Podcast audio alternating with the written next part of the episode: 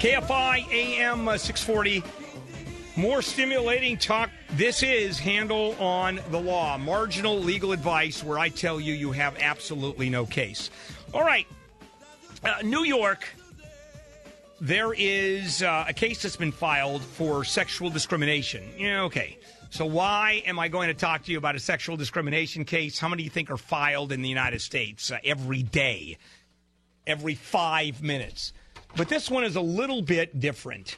There is a school teacher at a pretty high end Upper West Side private school in uh, New York. And he has filed a lawsuit against the school and against his traditional family status. George, now, let's start with the fact he lives with his wife and three kids. He's a well liked employee at uh, this elite institution that, let me tell you, the people. Now, according to uh, Mr. Kennedy, Tiger took over in 2009. And according to Kenny, uh, called for him uh, coaching two sports. And Reiger allegedly said, Well, we all make choices. And then he told her he couldn't keep working nights and weekends. And she reported him to the headmaster as while a single female teacher faced no scrutiny. That's what he said. And she refused to coach. The lesbian principal said, didn't say a word, allowed the single female, I'm assuming it was a lesbian, maybe not, the not have to work in the evenings and on weekend and without kids, kids, and discriminated against him because of his gender, his sexual orientation, his traditional family status, and age. He's 50 years old, has been a teacher for a while, 16 years at this school. And now we find out if the case is legitimate or not. If it turns out is such that he has a case, he has a case. So I can't wait to see one. Now, he also says that three other married coaches with young children were also sacked. We don't know why. He is uh, seeking unspecified damages. The school at this point says uh, they're not making a comment, which they normally don't do until way into the trial. All right, let's take some phone calls. All right.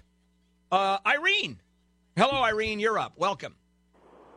Thank you. Um, the question that I have is I have 80 year old parents who were at a stop sign due to a construction site, and they were rear ended by an individual at full force, 40 miles an hour. Ooh. Their car was, I know, their car was totaled from the back. Fortunately, they're fine, though they still have really bad back problems. They're having to go to physical therapy. They okay. have to go to the emergency room. Now, the police report indicates that that the individual did not have insurance. However, they saw that he was driving his mom's car. This was an older gentleman, but driving his mother's car, who they believe does have insurance. All right. So the so the insurance company is seeming to indicate to my parents that they really don't have any recourse that they, you know. All right, let me, let me, let me stop you right there. Okay, do okay. your folks have un, uninsured and underinsured uh, coverage? Do they have comprehensive? If, oh yeah, yeah, yeah. They do. All right, then let them just deal with their own insurance company and submit everything to their own insurance company, and then you do when the insurance company. My parents have told them that and they said there is nothing more they can do. Wait a minute. Your I, oh wait wait. Your their insurance company says there's nothing. They're in okay. breach, and they're uh, now. Uh, it's time to. There's no un- uninsured or underinsured in uh, part of that, but usually uh, when you're talking about comprehensive, they're they're. I've never heard of a comprehensive policy that didn't have that. Taking your money. Oh, and by the way, we're not covering you. I mean, does that make any sense at all? That's crazy. No, and and they're older and they're European. They're from the Netherlands.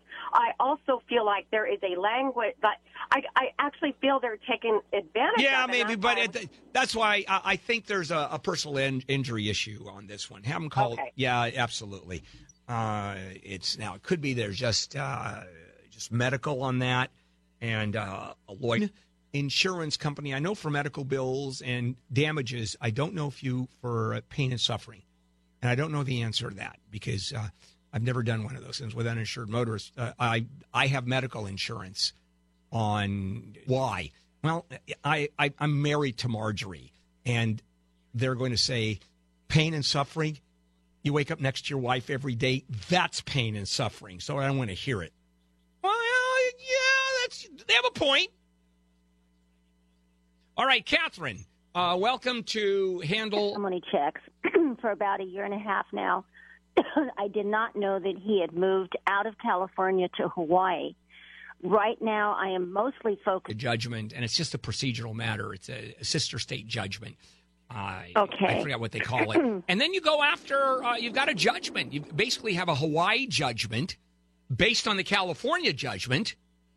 And Okay. then you go after uh, assets, garnish wages. You do it just as if you had received a uh, an order in Hawaii. And that's So ba- Hawaii judge. Excuse me. Go ahead. no, that's it. Hawaii judgment based on a California Yeah, judgment. they, what you do, all, all they do is recognize the California judgment. And I don't know how procedurally it works in uh, Hawaii. Some states just issue their own judgment. There you go. There's an order based on California, and I think it's uh, state to state the way it's it's done, and that's based on something called comedy. Uh, and uh, legal comedy. Well, I do legal comedy. Uh, that's C O M E D Y. Causing uh, the legal uh, any legal decision of another state. For example, marriage. Uh, I'm married in California. I go to Hawaii. They recognize that, Okay. and, and Uh, that's what- ba- that's based on comedy. Actually, my marriage is very, com- very, very much comedy. Would my California attorney get involved? with Maybe, sure, procedure? sure. Why not? It would just it would just be real easy because it's just a form. Okay, and you don't see it uh, potentially um, affecting or, or hurting my California judge. No, it wouldn't. No, The no. Hawaiian judgment. The Hawaiian judge is not going to throw out. No, God, no, judgment. no, Okay. no, no, no. Okay. You'll be fine. So I now have two judges. Yeah, you, oh, you'll have one judgment that effectively is in two states.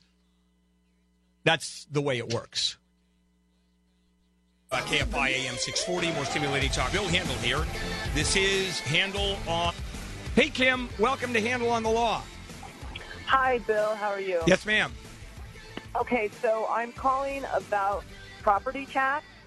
Um, my grandfather put my name in a trust to for his house, and uh, I was and he owed money. So I was told Prop 13, you'll be able to take advantage of that tax break, and uh, so the taxes are impounded. It's been a little over a year now, and uh, I get it. Said yes, and they said we need marriage certificates from your father and your mother. I sent those in. He said you should be fine, and then boom, all of a sudden I get three tax bills. Okay, all right. By the end All of right. May. The assessor has an appeals process. Okay, I did that. I, the minute I got onto the phone with the lady the same day, she helped me fill out the pro, the paperwork, and I sent everything in that same day. I overnighted it to them. Okay, but do you, okay. Now so you I- just have to. Now you just have to wait to see what the decision is. okay. That's it. Nothing less, nothing more. And if you end up losing, you've just paid 15 grand more. You cut a deal with them to pay it over uh, time. But even if, uh, let's say you do have to pay $15,000. Yes. And I'm surprised that, uh, you know, it's an, it's, you've uh, received the house. And I don't know why the Prop 13 base would be uh, on your grandfather and you, you got it because it's not an interspousal transfer. It's a new owner. No, right. Yeah, right. I should be able to get that. to get the tax break and you can show them uh, the policy or the rules or the ordinance, uh, then you should win. Yeah, I should win. You right. should, yeah. Welcome to the tax assessors. You know, Yeah, but you've done. But the bottom line is you've done everything that I could have given you advice. Matter of fact, you've done more. Because I don't think I would have gone as far as you did. That's not true, right?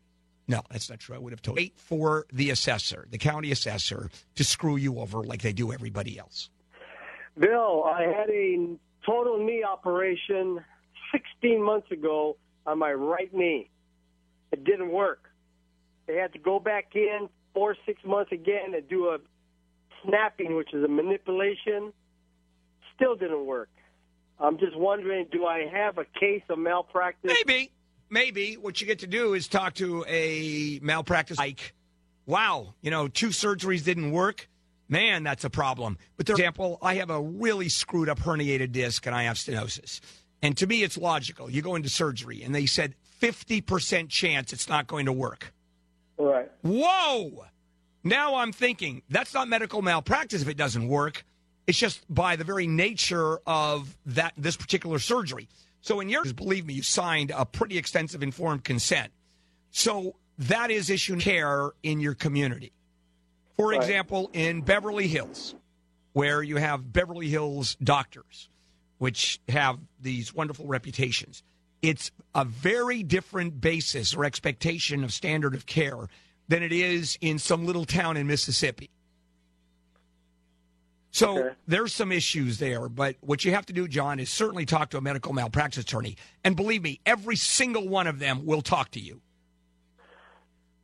If it's a really good case, sometimes you have a hard time understanding the AM 640, we're stimulating Tom Bill Handel, Saturday morning.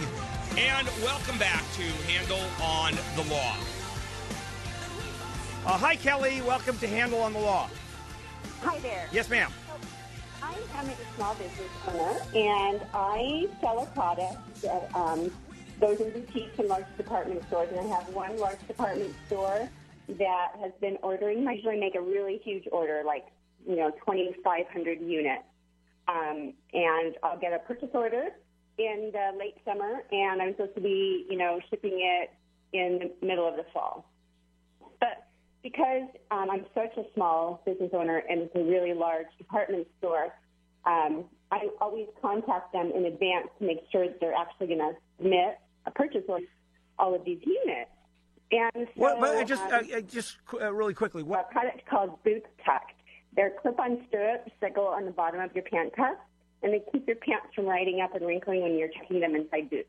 Oh, all right. It's like one of those uh, bicycle things that uh, you keep your pants from going into the spoon. And so, um, you know, I, I get uh, ver- uh, verbal and email confirmation from the main buyer before I move on and, and produce. all- I, I got the confirmation, and then I didn't get the orders. And this happens a lot where I have to remind them, sending emails. Um, so I wasn't thinking that anything was abnormal, but I never did get a purchase order. Um, even though when I talked to him on the phone, he said, "Oh yeah, yeah, I'm going to get you." All that." right, all right. So, um, comes the end of the year, you know, uh, the department stores are fo- focusing on spring fashions, and now they're not interested in ordering right away because um, that wouldn't work. All right, Kelly, So- we're, we're going too long on this. Uh, you, you got to sort of bottom Sorry. line it for me. So, bottom line is, um, they said that they were going to send another an order right away for fall of 2018, so I can pack everything up and at least get it out of my house for a while, and they never did. So, I am right now. I am. I'm assuming I will get an order, but I had to spend um, like fifteen hundred dollars to you to have a service that is the interface between their purchase orders and, and me. So bottom line is I'm still out a bunch of money, even if I do ultimately get an order. And um, I'm wondering, do I have a case Against whom? against the Against who? department store? About the department store. For doing Yeah. what? For saying we're going to buy. We usually buy at one time. They're not buying on. Uh, they're they're not buying on uh, uh, the uh, the calendar that you want them to buy, and they wait. And uh, I don't quite understand uh, that you had to spend fifteen hundred dollars more. But uh, wh- where where are they at fault? They're at fault because they said they were going to do it, and because of that, I had to spend extra money. They said they were going to do it, but the but the PO didn't come through until a later time. That's right. and I still haven't gotten it, but I still have to pay for the service. I normally people do pay in advance when they manufacture. Uh, have you gotten Have you gotten a purchase order, signed purchase order? yes, Okay, and uh, they're saying they will, but they haven't yet. correct. All right, and you want to sue them as if you ever want to have business from them ever, ever again, right? Because you're you're obviously a good business person.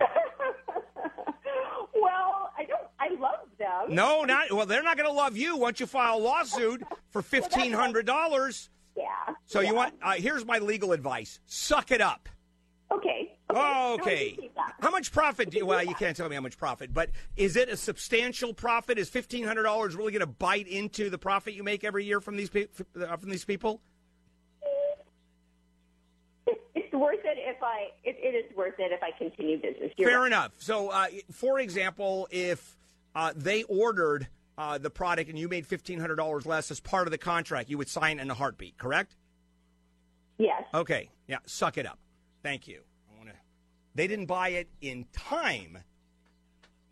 They said they were going to buy it in June. They didn't end up buying until July. Therefore, I want fifteen hundred dollars. Yep, that worked. Hey, Mark. Welcome to Handel on the Law. Yes, Bill. I have a uh, quick story with multiple questions. Um, a while back, I was uh, I was at a uh, hotel in Central California. Overnight, uh, my car was stolen. Um, I lost quite a bit of uh, well, stolen and later wrecked, um, as we was discovered a few hours later. Um, I unfortunately did not have renter's insurance. I had some valuables in that car. What do you mean rent? Oh, renter's insurance, as in, didn't you have? Did you have car insurance? I had car insurance, But the renter's insurance covered the what was in the car. Which I don't have. Okay, Second. and you're, and you're qui- okay. I don't know if that covers it, but let's say it does. Okay, so what, what is your question? Could I sue the hotel? Uh, sure, you can sue them for what was in the car. Incidentally, you're going to sue them for. Uh, it would be strictly small claims. Uh, yeah. What was so? What was in the car? Uh, I had some uh, clothes. I had some. Um, Of which you of Uh. which you have receipts for, of course.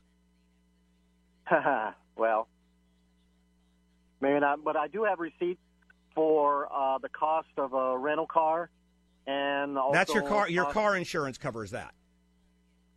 Uh, well, my my car insurance is strictly was liability. Oh, all right. So it doesn't cover that. So how are they? How are they at fault? What did they do that uh, enabled your car to get stolen? That it wouldn't have been stolen if they had done the the appropriate thing. Uh, add security. Uh, how how much? What do you mean? All right. Where where was the car? It was parked in their lot. Okay, it's an open lot. Yes, Okay, what kind of security would you like them to have? A security guard. A security guard in a parking lot at a hotel. And uh, I've seen it before. I so have I. But uh, where's the law that says if you don't have security, you're liable if someone steals the car? What if he, there was a security guard there and he had his back turned when the car was stolen? What do you think? I still think they would be liable. Oh, because they didn't have two security guards. Because they didn't have one looking one way and the other one looking the other way. Well, Bill, the only reason I go that route is, you know as well as I do, people who steal cars, uh, they don't have much money. How does he know it was your car? How did he know that the guy who stole your car, it wasn't his car? You lost me. Okay, your car was stolen. Security Yes. guard should have been there. Assuming a security car uh, guard is there and sees someone All getting into this a car, is Handel on does the he law. assume that and it's being Julie stolen? Slater in the uh, or does he newsroom. think, Julie, what's well, the news? The guy is uh, just driving the car off.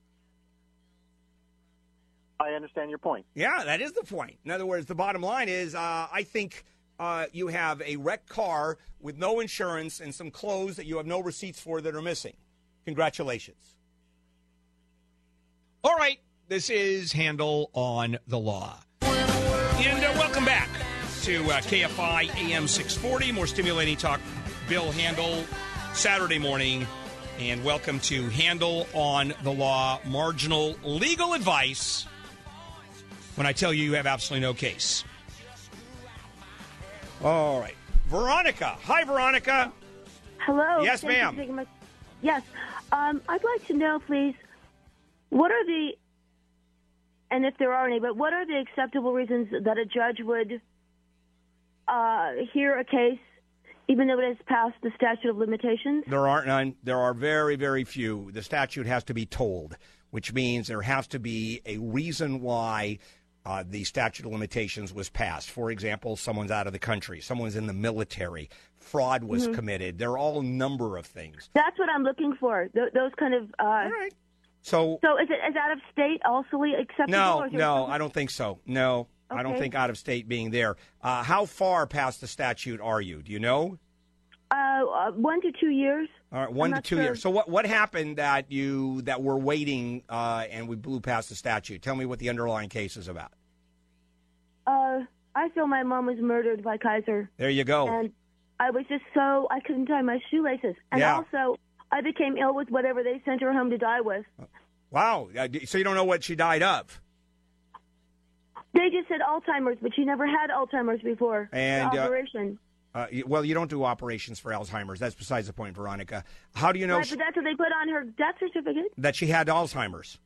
Yes, and she didn't before. I, she was taking. Well, yeah, people- yeah, well- Kaiser three times that week. Yeah, well, just to let you know, people who develop Alzheimer's don't normally don't have Alzheimer's before they develop Alzheimer's. Uh, that's that's. I may not be a brilliant, but I think you don't get you- you're not sick before you get sick. Right. Yeah, something is up with this, and I Yeah. did catch them giving her Haldol, and they uh, they did not have permission to do that. So Yeah, well, you know, they basically have- she had she broke a bone and she woke up with Alzheimer's. That was a tough one. And the time she broke a bone and she woke up with Alzheimer's, what was that time? Era, that time area. Uh, do that you was, remember uh, what- uh, Halloween 2013. Okay, and she so she broke a bone in 2013. And when did she wake Very, up? very, very very healthy. Okay, Sorry, when? I'm so sorry. All right, fine. So she broke a bone. She goes to Kaiser, and then she wakes up with Alzheimer's. What was? Right. So was she was she um, operated on for the broken bone? Yes, Okay. big operation. All right, and so when she woke up, let's say the day later, Yes, right, and then she had Alzheimer's, yes, and Kaiser gave her the Alzheimer's because the day before she was not uh, suffering from Alzheimer's. that's correct. And Wow. she's seen three times by three different doctors that week. Right. I had her taken through a Kaiser's, uh, her her intern, um, a, um, a, a kidney specialist. No, no, I get it. No, I get it. This is very, very serious stuff. Uh, and I would like to know, number one, how Kaiser can give someone Alzheimer's in one day. But uh, if uh, it's it's a hell of a case, Veronica. Uh, there's no question. The old, uh, the my God, they got she got Alzheimer's in one day, and, and Kaiser somehow gave it to her. It, was it by injection? Was it by medication? Do you have any idea how Kaiser gave her the Yes. Alzheimer's? Yes, after looking into it, I I do have uh, some guesstimates, which are that when you're elderly, and this can happen to anyone as well, but especially elderly people are affected by fever, by medication. She never drank, not one drink, nothing like that. Um, so, so all this medication to put her out and, and everything else would have confused her. But that does not mean that she had dementia. They wanted her in, in uh, one of their places. She was so healthy and so she, so strong. So I And think they, so, Veronica, how did she get? How did they give her Alzheimer's? I'm still a little confused here, Veronica. Oh, pardon me. Um, just from the medication alone. The medication caused her to get appear- Alzheimer. What was the medication? Do you have any idea, Veronica? Veronica, do you have any else? Do you have any pro Alzheimer's medication out there that I know of? I don't know, but I tell no, me what you. no, you. No, no, She didn't have Alzheimer's. She had the appearance of it. They just wanted me to put her in a home where they they could make a cash cow out of her. All right, so she didn't die of Alzheimer's. What did she die They of? They said so on her. They said so on her. I her, I get. What do you think she died I of then, know. Veronica? She had. She wasn't. She wasn't eating or drinking very much, and I I did have a doctor come out to the house for like 2000. They before that, she died at home, which is basically why the attorneys I've spoken to don't, aren't, aren't don't seem to be very interested. But before that, a couple of days before that, she was in this place that Kaiser handpicked for her rehabilitation. Um, what we don't realize is rehabilitation is actually the insane old people's home that they just send you to. People don't realize that that's what you're going to get for your. Hmm. All right, how many, uh. Veronica? How many lawyers have you gone to with this that have turned you down? Two. Two. Well, uh, I think you've just gotten the wrong two. I think uh, if you uh, keep on going, I think you'll find a lawyer that's willing to take this up because this is a hell of a case. First of all, people Oh. that people that and Kaiser gets sued constantly, incidentally, for exactly this, and that is giving people Alzheimer's. Uh, actually giving them medication that causes Alzheimer's happens all the time, and then putting them into rehab for the purpose. Yeah. of actually murdering them and having them die. Yes. Yeah, we got did, it. We're on the same page. Veronica, we're on the same page. like- I know I got it. I'm on your side. I know it's I no, I understand. I'm one of the few people that understand you and say yes. So Veronica, uh, go to the website, uh, handelonthelaw.com. We have lawyers that practice medical malpractice. And when you tell them about Kaiser murdering your mom by giving her Alzheimer's and they initially say no, you go, wait a minute. Bill said you would take this case. Oh, Bill, thank you so okay, much. Okay, all right, sweetheart. Uh, good luck to oh, you. thank you. Have a great day. Thank you All so right, bye. Bye-bye. This is why I do this show. I just want to let you know uh, there are times when I look up at the sky and say, Thank you, God. Thank you for phone calls like this. And my hands are out, are stretched out, and I'm looking towards the sky. This is biblical right now. I have just found God. Okay, this is Handel on the Law.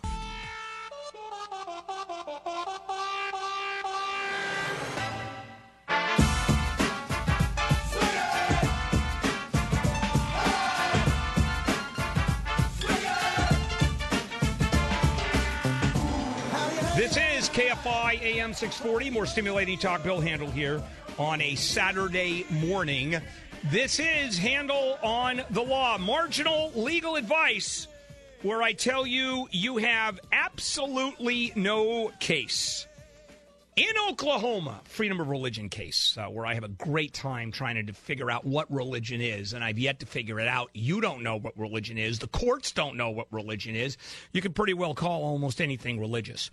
So, the Oklahoma state legislature, huge controversy about putting a monument of the Ten Commandments on the front lawn. And instantly, the ACLU came in and said, you can't do that. You, that's a religious monument, a religious statement, and you can't do that. Separation of church and state. Okay, fair enough. So uh, they finally figured out, and in a way, a compromise had been reached where if it was privately privately funded, it could go on there as well as other religions will be allowed the opportunity to put their monument on there, and the applications are now going, and the legislature doesn't have much of a choice. So, uh, for example, you've got a Hindu leader in Nevada who wants to put up a Hindu monument. Uh, an animal rights group, PETA, wants to put up their quote monument of, I think, theoretically, a bunch of baby seals getting clubbed to death or whatever monument they have by calling themselves a religion. And again, uh, who is to say that that's not a religion? Scientologists, for example. A lot of people argue that's not a religion.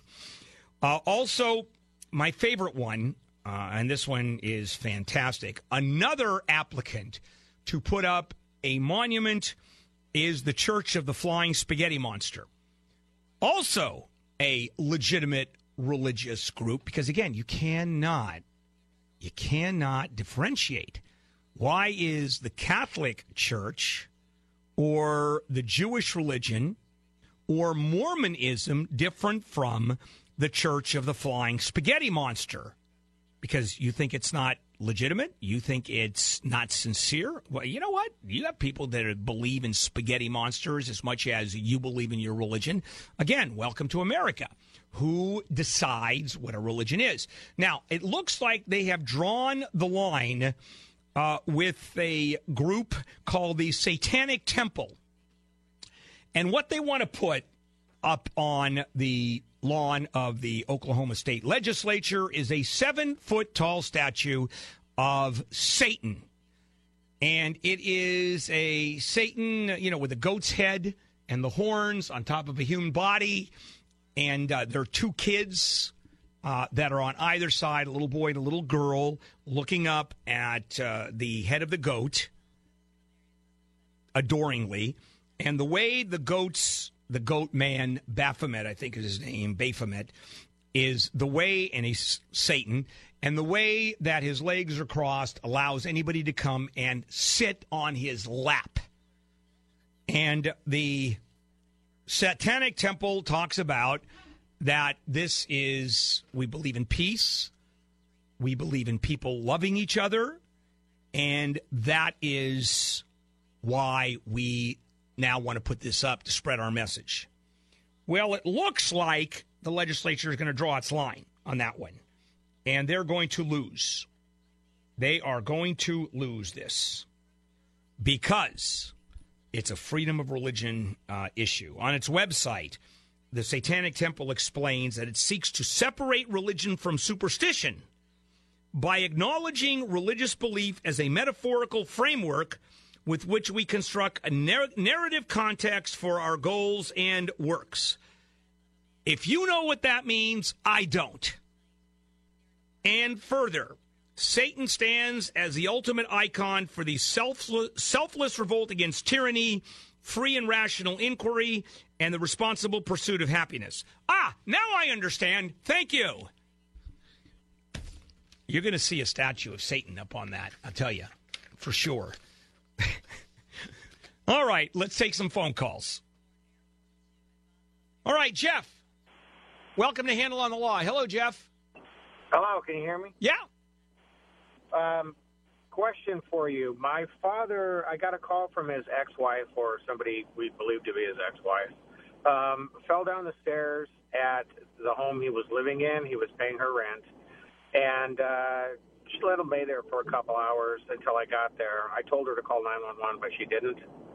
And um, I uh, I called 911 immediately when I come to the hospital. I got a voicemail from him the day before, and he knew who I was. He had uh, the onset of dementia, but after he fell, he went to the hospital and started his dementia exacerbated greatly. He started going downhill, and he died a month later. All right. And what's your question, Jeff? Or homeowners insurance? I'm sorry. Uh, you're uh, repeat because you cut out a little bit. Uh, do I have a case against her homeowners insurance? For what? Because you're because he fell down the stairs. Yes, and then he died a month later. I, but what what did they do wrong? They had stairs. Y- y- yes. That's it. So therefore, the argument is, ladies and gentlemen of the jury, he fell down the stairs, and I contend there should have been no stairs up to the, The second story. the stairs.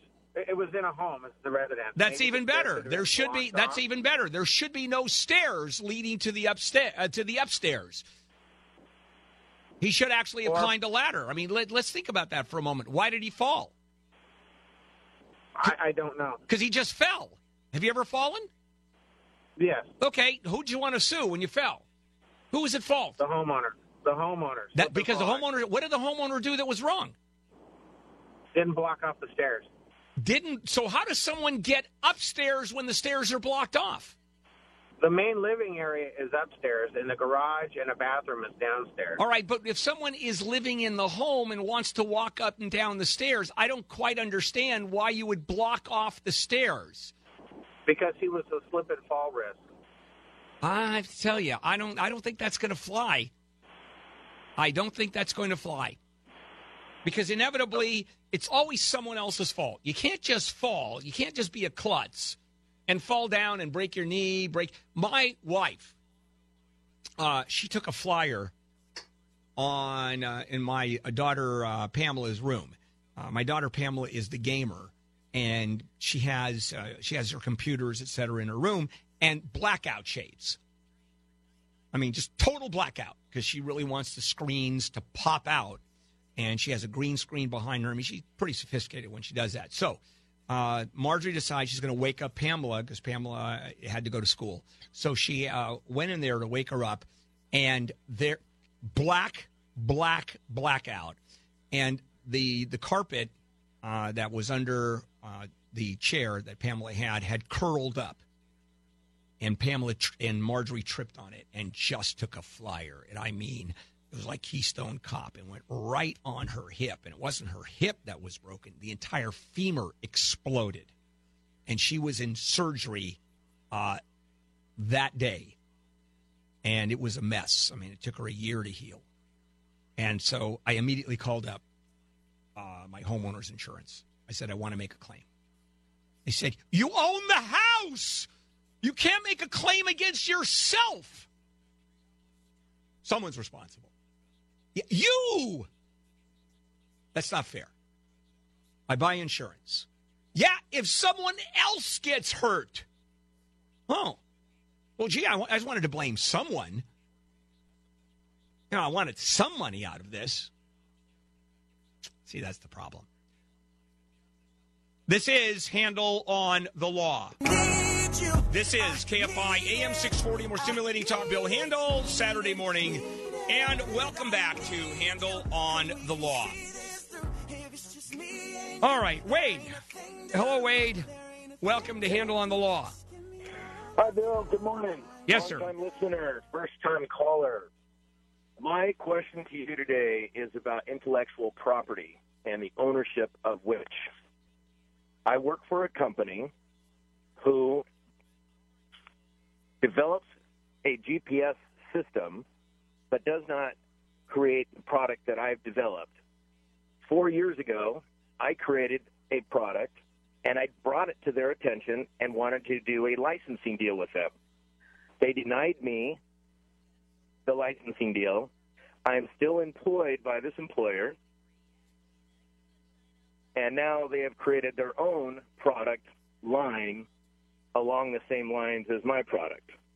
Okay. This, this Uh, company was- is out of Florida. Were there any I'm patents involved? Wade, were there any patents involved? I have a patent. Okay. On the, And you didn't do this during the course of your employment. I mean, you did, you did this outside of your employment, correct? on my own time. Okay, so it, it's yours. And you offered them uh, the deal, and they said not interested. correct. Well, uh, they certainly can go ahead and produce a similar product. I mean, anybody can do that. It's is there a violation of the patent? In other words, ideas are not patentable. Specifics are. For example, I can I can come up with a GPS product tomorrow afternoon. Uh, no one who has a patent on GPS is going to be able to sue me unless I'm using that technology. Right. And they're about to embark on the infringement of a patent that I have. That's different. Now, if you're talking about an infr- infringement of the patent, now you're talking. Uh, there could be some serious money involved here, uh, but still working there. I mean, do you want to keep your job? I am still working there, yes. Okay, well, that's a big issue. and That's a practical issue, Wade. It's a question because I guarantee you, the second you saw you uh, file for a patent infringement suit or make a claim, you think you're going to walk in that door tomorrow morning? No. Yeah.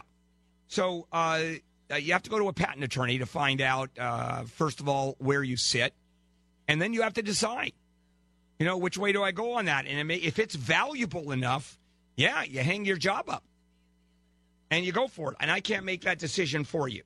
I mean, there is no way. Kathy, hi, Kathy. You're up. Welcome to Handel on the Law. Hi, good morning. How Ye- are you? Yes, ma'am. Uh, I'm calling because I had a board certified plastic surgeon do a surgery on me, a laser treatment, which uh, wasn't all that uh, he said it would be, and also a mastopexy. And there too, I got one breast pointing up and the other one's pointing down. So I'm not real pleased with the No, I yeah.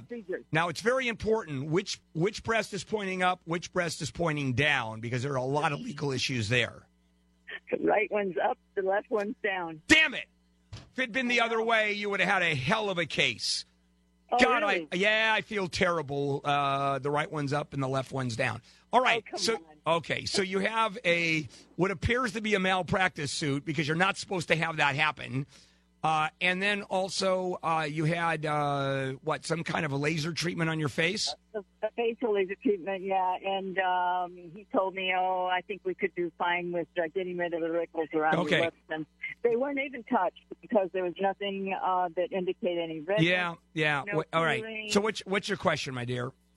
Okay, I was going to. I called my um, credit card company and I wanted to uh, protest the charges. Oh, good. I'd like to go somewhere else, uh, but I don't know. I mean, this is all subjective. Well, here's no, it's not. No, no, no, no. It is, Kathy. It is not subjective. It's if one breast is pointing up and the other one is pointing down. That is not subjective. Right. I mean, that's real. Now, the wrinkle issue is, uh, you know, there's before and after pictures, and your argument Right. is he didn't he didn't do anything at all. He didn't touch it. There was no redness, and that indicates that nothing was done.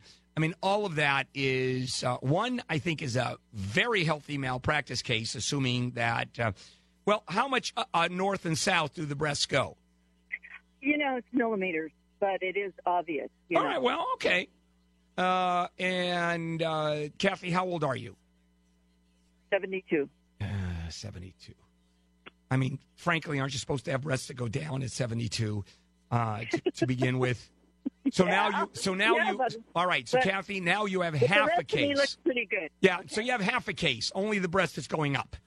Okay, Eh, it's uh, that's worth half the money. All right. So what appears to uh, be malpractice is one thing. The other one, I think, is just a dispute for money that he didn't do, and you're, there's no harm there. Uh, definitely time to talk to a malpractice attorney, Kathy. Absolutely. Well, what if I just uh, go through my credit card company? Well, if they're willing, if they're money back? no, no, if they're willing to return the money, uh, and probably it- won't. Uh, uh, they probably won't because the uh, plastic surgeon can say I did the service. But then you still have the issue of one breast up, one breast down. Mm-hmm. And if you're okay with that and you get your money returned, so be it. Matter of fact, you may actually call uh, the doctor say, "Return my money. I'm not going to go forward with it. I just want my Oh. money back." Yeah. And that might work. I mean, if I'm a plastic surgeon and I'm looking at a potential of a uh, potential of a lawsuit, and uh, my choice is to simply return seven or eight thousand dollars, uh, yeah, uh, absolutely. This is Handel on the Law. KFI AM 640, more stimulating talk. Bill Handel here on a Saturday. Welcome aboard, everybody. This is Handel on the Law, marginal legal advice where I tell you you have absolutely no case. Hey, John, welcome to Handel on the Law.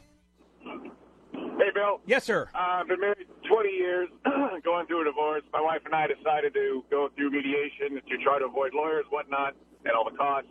Uh, we had our first meeting a week and a half ago, and she walked in claiming that she has a lawyer and uh, she wants full custody of the kid, not joint like we agreed to, which is why we went into mediation. Uh, since then, I have found out she has not retained a lawyer. She's only consulted a lawyer.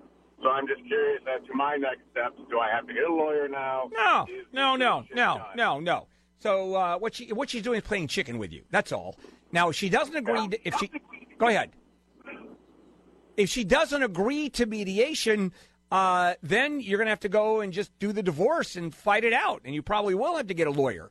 But I think the uh, conversation with her, because you're still talking to her because she doesn't have a lawyer yet, is that you say, "Hey, you know what, wife, ex-wife." Here's the way it works with lawyers. They're going to get all the money. That's the way it works. It'll be thousands of dollars that you're going to pay and I'm going to pay. Let's figure out what we're going to do. Now, she wants full custody. Is that what you're saying? Yes. Okay. Uh, and how old are the children? Uh, 12 and 15. All right. So here is what you tell her you're never going to get full custody because the law, based on uh, the way this works, uh, we're going to share custody. Now, there are some issues. For example, if she if she lives near the school where the kids are going to school and you don't, and the kids would have to leave school and figure out some other place to go, you can't split up schools. So what the judge would say is, and I'm just being hypothetical, she would get the kids Monday through Friday, you would get the kids on weekends and on holidays, and during the summer you have uh, a whole um, a whole formula. Okay. So uh, it is far better, far far better to uh, figure this out during mediation if you can, because otherwise, man, if you're in front of a judge, that's what the judge is going to do.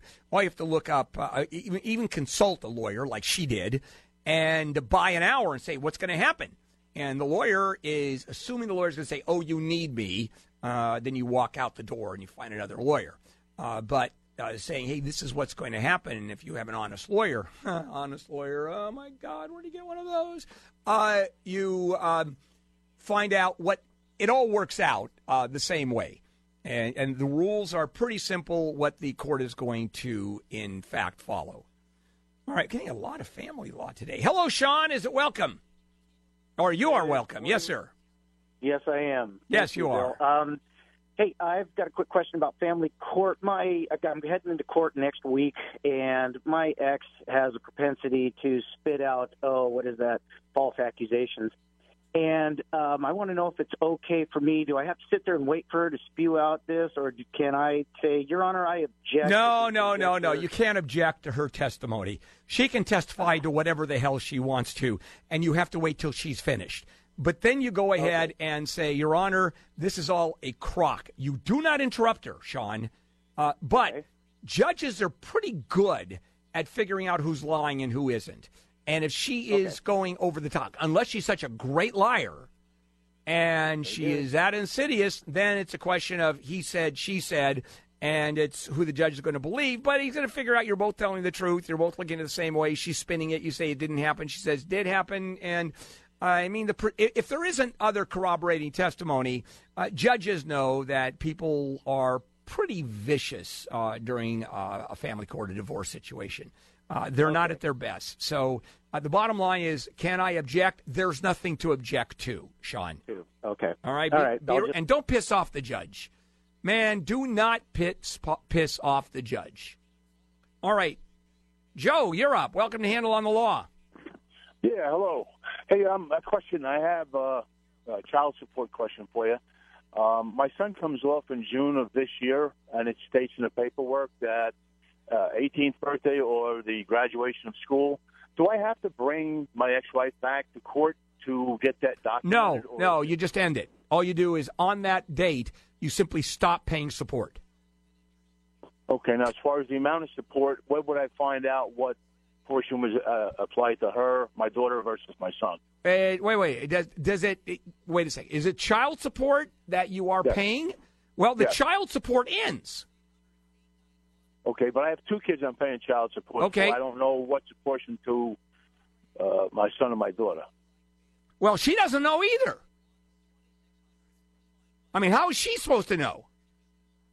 Mm, I think there's a Smith Ostler formula they work. I have I have no idea. I have no idea. So if there is a formula, uh, you're asking the wrong guy because I this is the first I heard of it. But then I don't do divorce law, and my wife hasn't divorced me yet, so uh, that doesn't help. See, I love this when callers call up and they know more than I do. And they go, "Well, how about this bill?" I go, "What bill are you talking about?" "Oh, how about this law?" "Uh, "What do you need?" I don't know. Oh, okay, fair enough. Thanks for calling Handel on the Law because you never know when you're going to get a good answer from me. Literally, you never know when you're going to get a good answer from me. See how that works? All right, uh, Laura. Hello, Laura. Welcome. My question is, Handel, how do I protect my assets? I have a vacation. All right, Laura. Laura, are you are you on a speakerphone any chance? No, I'm on a headset. Okay, much better. Okay, go ahead. Okay. How how do I protect my assets? I have a I, I rent vacation homes, and uh, the homes themselves and my invest investments to a potential lawsuit. Okay, protecting yourself from lawsuits. Correct. Okay, well the easy the easiest way is to have insurance. Then you don't do anything. Except that's what I do. I just buy piles of insurance. It's not very expensive. Now the way to truly protect all of your assets is every home becomes owned by a separate LLC, for example.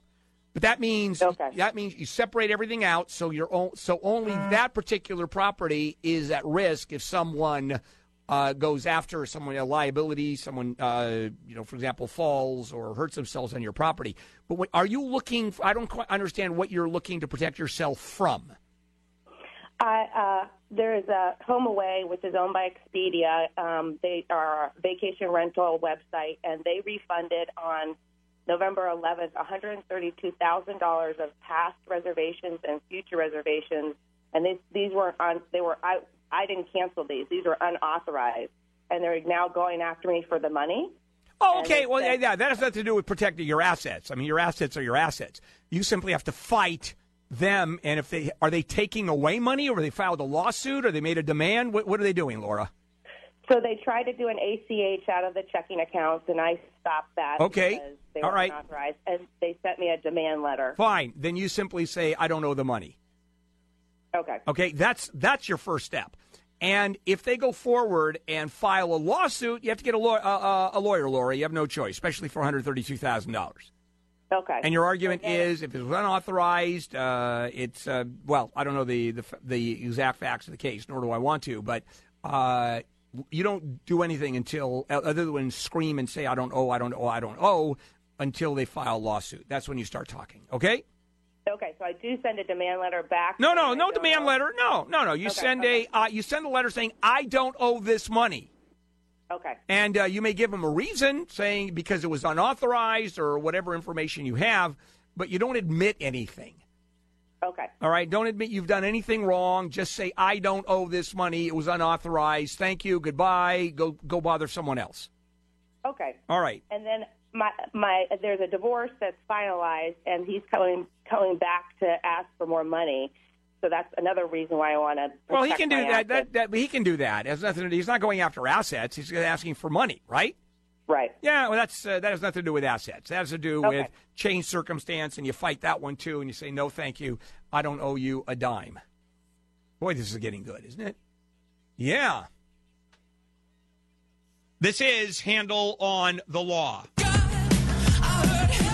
And uh, welcome back. This is KFI AM 640, more stimulating talk. Bill Handel here. Uh, pleasure having you here. And this is Handel on the Law, marginal legal advice. David. Hello, David. Welcome. Hello. Yes, sir.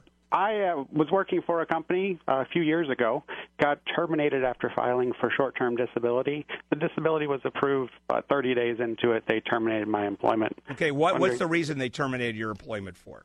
They didn't give me a reason. They All right. just said, How, how big is the company?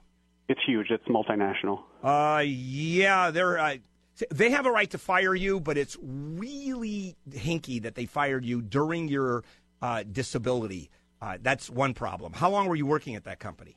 I had only been there for a few months. Ah, so you may have been on a probationary period, and so there's nothing in your file as to why you were terminated. They didn't tell you. They just said you're you're finished, right? Right. That's interesting. Uh, was it by letter? No, it was on the phone. I, I they called me and said uh, we got your extension for your disability claim, and we've decided to terminate your employment. if you had been working there longer, I would have uh, feel a lot better about a potential case here. And are, are you like a regular white guy? Yeah. Uh, See, that's a problem. Being regular white guys is uh, it's the only non-protected class of uh, of people that exist. Uh, if you were a woman, you could argue sex discrimination. If you were a minority, you could argue that. If you were uh, somehow handicapped, you could argue it was on the basis of handicap. Are you gay? Yep. You are gay. Yeah. Oh, that helps. Okay. Okay, that helps. Uh, do they know you're gay? I we didn't have a conversation about it. Maybe. Do you, for example, wear dresses to work? I do not. See, I, it would have been a lot easier for me if you had. Uh, do you, for example, uh, play show tunes when you're at work? No. Flower arrangements? You come in with uh, a lot of flowers, give it to your coworkers? I don't. I no. No. Jeez. Uh, are you a good cook? Absolutely. Okay, that helps. Okay. Uh, David, I, I don't know the answer uh, other than I'm going to suggest you contact a uh, an employment discrimination attorney to see if there's any rules that uh, as far as the short term disability because effectively you're on medical leave while this is going on. And I don't know if they can do that to you while you're in the middle of medical leave. There may be an issue going on there, but that's the only thing I can think of. Keep in mind, here is the rules of um, of unemployment. They're allowed to fire you for any reason they want other than uh, being a protected class. And being gay, that's sexual orientation. They can't fire you for that. And your argument uh, is going to be uh, if they're that it was only because of your disability they're firing you. That is a problem for them, and you may have something there. So, David, uh, absolutely go to one of our uh, employment discrimination guys just to ask the question. Great. Thank okay? you. Okay, you got it. All right. Uh, Patrick. Hello, Patrick. Hi there. Yes. Um, real quick, my girlfriend has two jobs. In one of her two jobs, she was injured, and she just went to um, urgent care that was assigned to her by her first company, and she got treatment. Uh, they said that she had uh, some anomaly underneath her ribs, so um, they put some limitations on her work, but she can still work. Um, because she was at urgent care, she wasn't able to make her second job, so she notified them about this injury, and it didn't happen at the second job. Well, this morning she had work again at the second job, and they told her that she can't come into work until she gets better. Is that something they're allowed to do? Yeah, pretty much. Pretty much. Uh, they uh, and I don't understand what getting better is. She's saying she's prepared to go to work. How do they know that uh, what her problem is? Um, they did X-rays there on the spot. What do you mean? Um, Wait, the second where she works did X-rays. There was an X-ray tech that was at the the, the job. Um, no, they sent her to urgent care, and that urgent care is where uh, she sought treatment. All right, so And, you're so um, it's the first job. Okay, let me let me go through it because I'm getting a little confused here. Job number one, uh, she is injured. Is that right? Yes, correct. All right. Job number one sends her to urgent care. Correct. Job number one's doctor says that she has a problem, but she can go back to work. Correct. Right. Uh, but she's limited in what she can do. Correct. Correct. Uh, where's job number two fit in here? By the way. Um, job number two, she actually had to call off from job number two because she was at urgent care. Well, this morning, she actually notified them that she was at urgent care. Job number two says, well, um, we can't have you come in until after you get all better. So how did job number two? Uh, they knew because she was going to the doctor, right? Yeah. And, and the doctor says she's okay. Correct. All right. So uh, so job number one is saying you can't come in until you're better. But if the doctor sa- but if the doctor says she's better, I don't quite understand what job number one is saying. Job number one is saying that she can come back to work with limitations. Right. She notified job number two that she had to go to urgent care, and that's why she wasn't able to come in. All right. And they're saying until you get better. Yeah. Okay. Job number two is saying you can't come in until you get better. Okay, but she's better. Yeah. All right. So what's your question? My question is, can they cut her hours because she's not completely better? She can go back. to Yeah, they can. Yes, they can. How big is the company, Patrick? Oh man, it's a multi-million dollar corporation. Yeah, you want to go to HR. Have her go to HR and find out what's going on here. What are the rules? HR will tell her. You shouldn't be talking to me. You- have to have her make an appointment to go with the HR department because they have all the rules there.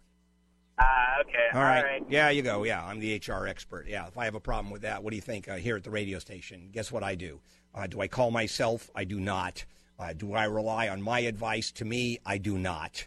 Uh, what I do is I walk down the hall to the HR office and I say, "Hi, has there been a law for a lawsuit filed at me for uh, abuse and hostile work environment yet?" Not today, Bill. So I have a question to ask you regarding my mental health. All right, we shall return. This is Handel on the Law.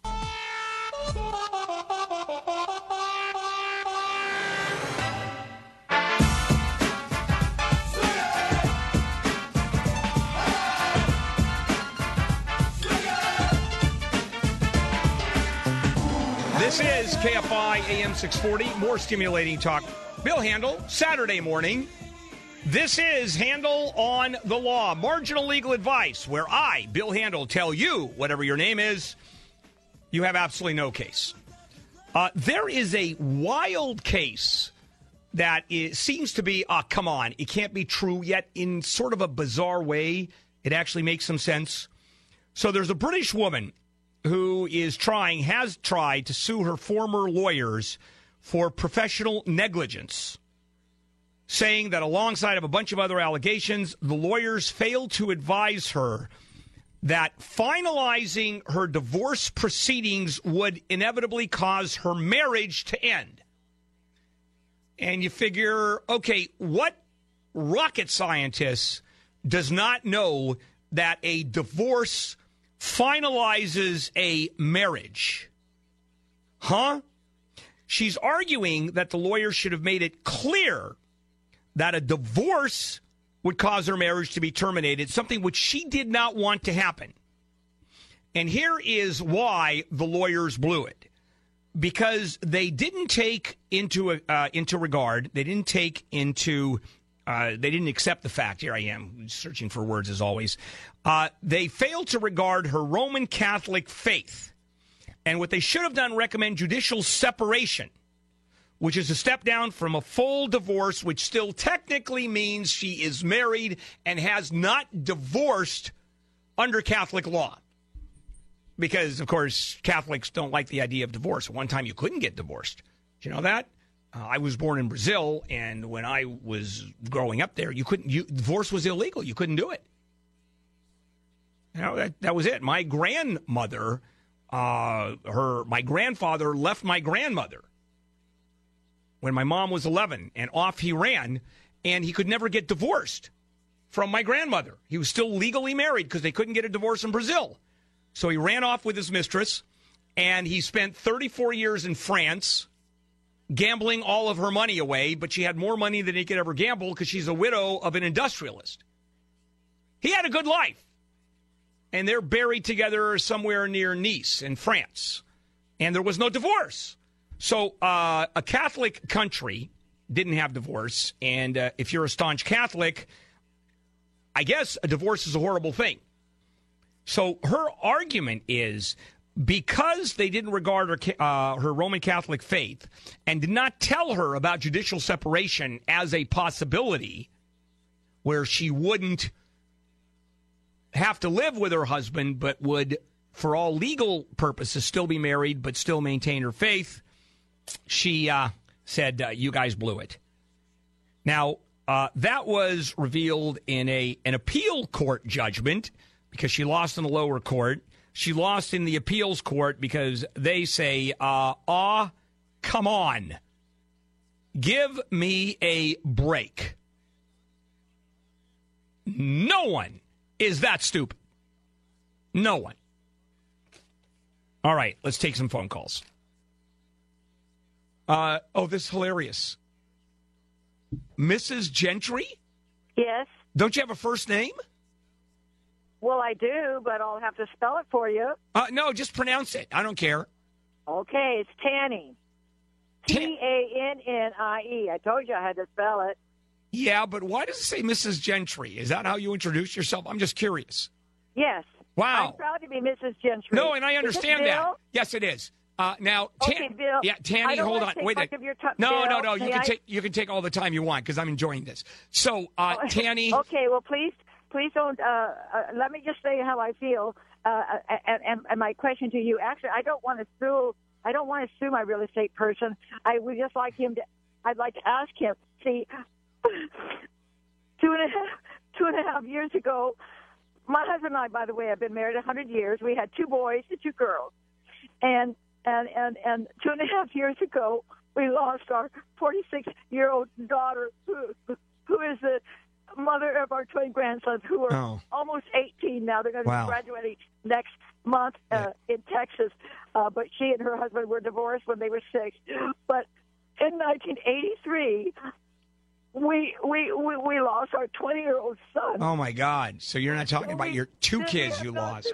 Uh, we have gone through this Wow. two times. Wow. And I was born and raised in church, and I was, uh, you know, I, I never drank, I never smoked. Oh, I I'm sorry. outside the home. Am I talking? I'm talking, Bill. I need to teach you time to talk.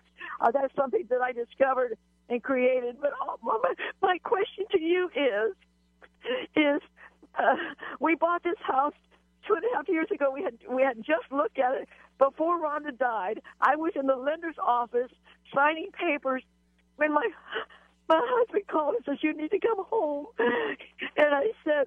Why? And I thought, well, he lost his job. He said, "You need to come home now." I said, "Tell me why now?" And and he said, "Rhonda died." Oh God. Okay, I'm so sorry. And instead of Okay. we bought the house Okay. anyway. Our payments are almost four thousand All right. All right. month. Tanny, Tanny, Tanny. All right. Bill, I want to just say one more thing, please. Uh, uh, uh, we used twenty thousand dollars of our savings to Yeah. get into the place. All right, Tanny. I just wanted Tanny, hold on a minute. Tanny. Tanny. I need to put you No. on timer. No, no, Can I Tan- just ask you one question? Yeah, no, Tanny. I, I know where you're going, and I and I have an No, an- you don't. I have No, an answer. I, I, you do not know where I'm going. Let me just say this, and I have to go. I'm going to meet a friend, and we're going to another Al-Anon meeting at 11, and I'm running late because I waited for you, and which is worth it, I'm sure. But I want to ask you, may I? Uh, you know, my husband is 78 years old, and when he doesn't have a job, we will have to sell the house. And when we bought the house, our realtor knew we were in trouble. All right. He didn't. He didn't. Uh, you know, Yeah. he didn't make sure the house was All right. Tanny- I'd like to know if I could ask him to have the house painted inside Yeah. and out. Tanny, Tanny, here. uh, all right, Okay, Tanny, ahead, you can ask whatever, but here's a couple of issues. Because of the state that you were in, you have a very good chance of simply unraveling the sale completely.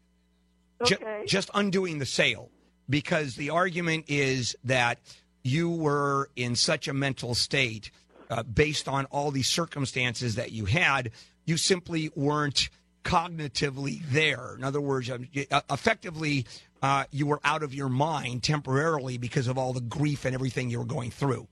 Uh, Yes. Although you got the call, well, did you get the call after you signed the documents? No. Okay. I hadn't finished yet. And Got it. as a matter Okay.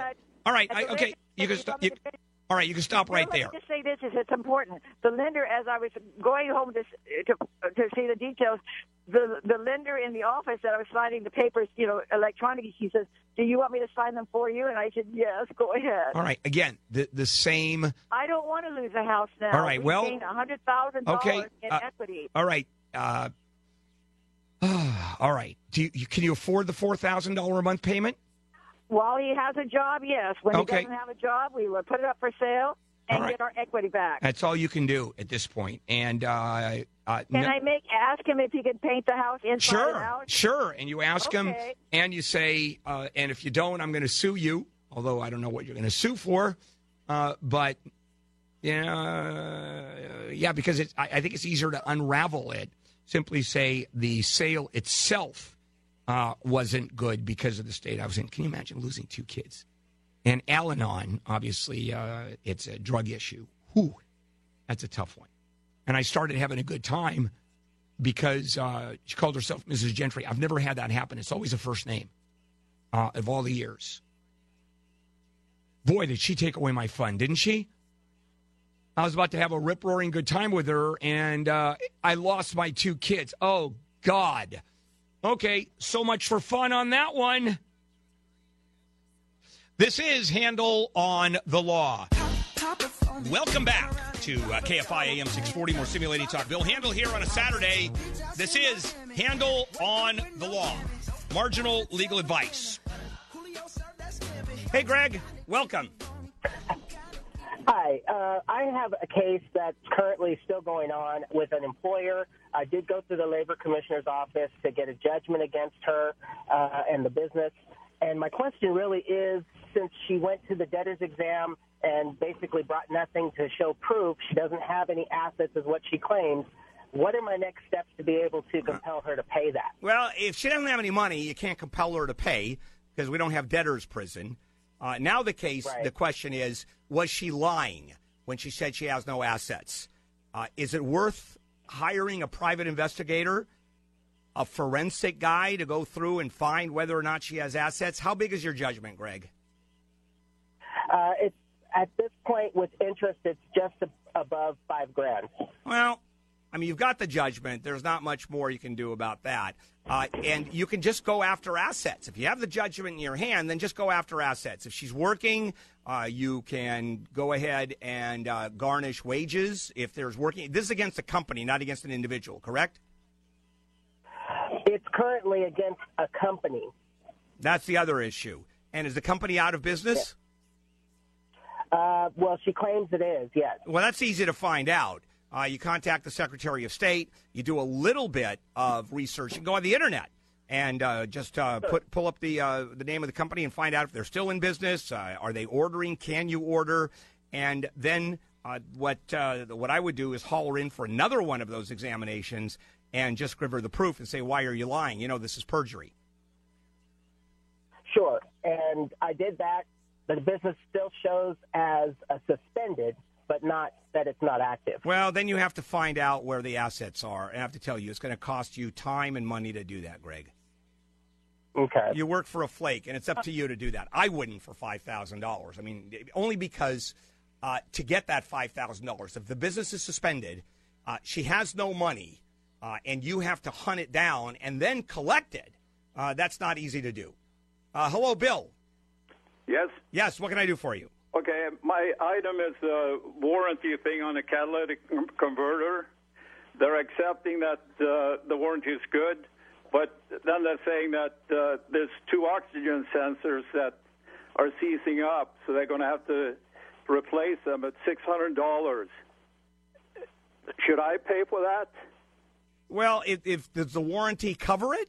No, it doesn't. So where, why wouldn't you want to pay for it? Well, the point is that uh, they have the ability to take them off properly. The sensors are fine. They're testing fine. So why would it cost you six hundred dollars to take them off uh, properly in the sense No, it's it's uh, the parts are costing six hundred dollars. okay, and that's not covered by insurance, correct? That's what they're saying. Well, you see, that's the problem. Read your insurance policy, and uh, unless that's specifically excluded, then it's included. Bill, Yeah, but if they're wrecking a perfectly good part, you know what? You don't know if it's a perfectly good part. yeah, they're admitting to it. And what? And they and I don't understand. They're admitting that it's a perfectly good part, and they don't want to replace it. Not without me paying it. Why would they? If they, if it's a perfectly good part, why would they take it off? What am I missing? They have to. It's like a spark plug that sits. All right, they have. So what they're saying is we cover one part, but we don't cover the part that's connected that we have to remove. Yeah. Okay, uh, and they're just keep on arguing with them. You can take them to small claims court for your six hundred dollars, but I mean, good luck. You're going to be. uh, the insurance possibly uh, something- have some kind of? Uh, yeah, that's what you want to do. You want to go against the insurance uh, uh, company. They're the ones that's insuring it. Yeah, shouldn't they be? It's like somebody hitting me with yes, another part yes, of the car. yes. They should pay, Bill. Yes. Okay, I'll, I'll hang in there. Okay, good Can for I you. say one more thing. All right, good for you. You didn't understand one word I said. Not a word. Hello, Richard. Hi. Yes, sir. What can I do for you? Okay, I bought a business in a building, and um, the uh, lease. I took over the lease. I actually got a new lease from the guy. Uh, about a year later, the guys I bought the business from opened up a competing business. We had a no compete clause that's worth nothing. Um, I couldn't afford the building anymore, and I moved out. The owner of the building sued me for everything I could get, or everything he could get. How much is that? And uh, the max at the time, seventy five hundred in small claims. Okay. Well, he had kind of a reputation as being a hard ass. So before I signed the lease with him, I put all my properties in, uh, which was a total of two, but I put my properties in a uh, FLP. Um, a couple years later, I do a refi. I had to put the property back in my name. I guess the guy was skip tracing every so often. Next thing I know, I have an abstract.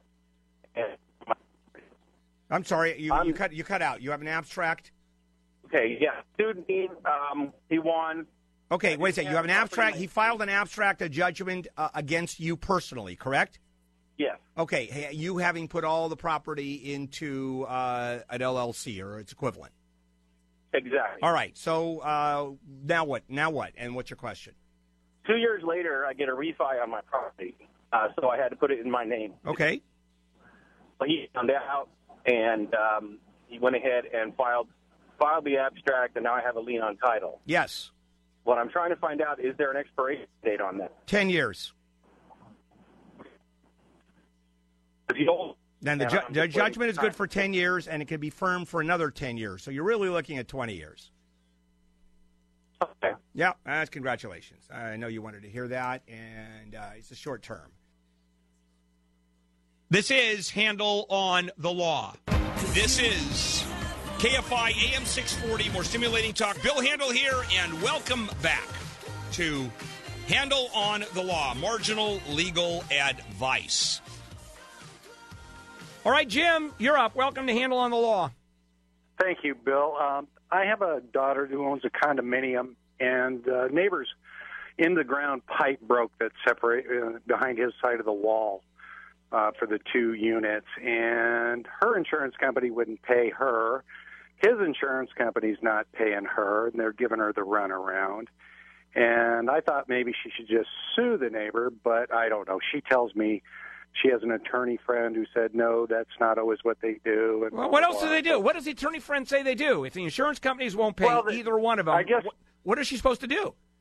Yeah, exactly. Of course she has to Uh, sue. She has no I, I'm on choice. with you, and she's kind of being timid. I like the neighbor type policy, you know, and Well, uh, then you know what? That's uh, re- that's really simple, Jim. Then she sucks it up and fixes whatever damage there is. well, yeah, she's already put out the money. I'm Okay. like, come on, you Well- got to you got to sue him. Yep, If if she sues him, will they in turn pay out on this? It's obvious to me that it's on his side of the wall. It should be his responsibility. Who knows? It's going to be the uh, it's going to be the small claims judge that is going to make that decision, and that's the argument you're going to make. It's on his side of the wall. He's going to say it's a common wall.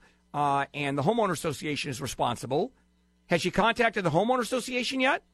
Yes. Okay, and, they, and, they they're saying that, been- they- yeah, they're saying they're not responsible. How much? da- Exactly. How much damage are we talking about, Jim? About eight thousand dollars. Well, there's your law. There's there's your lawsuit, Jim. Yeah. And sure, it's her Bill. choice. Her choice. She wants to be a good neighbor and suck it up and uh, be a wuss and suck up eight thousand dollars. Go right ahead. If not, you sue. Exactly. All right, you got it. All right, and then the question is then proving it and making sure that uh, you have all your ducks in a row because that's what ha- small claims court is really important to have your ducks in a row. I mean, really important uh, because judges don't have time. Uh, they don't want to hear it. They don't want to go. Uh, they don't want to hear you. Well, and then you uh, provac, uh. Oh God, I can't believe I'm doing this. All right, what's the word I'm looking for? Prevaricate. Thank you. Hey, yeah, hey, it's been a while. So uh, they they just simply don't want to see that. You get your ducks in a row, A, B, C, D, and E. You do it quickly. Uh, you do it with confidence, and there it is. And if the other owner gets up there, the other and then starts babbling, you then attack and say, "Hey, isn't it true that? Isn't it true that you did this or didn't do that?"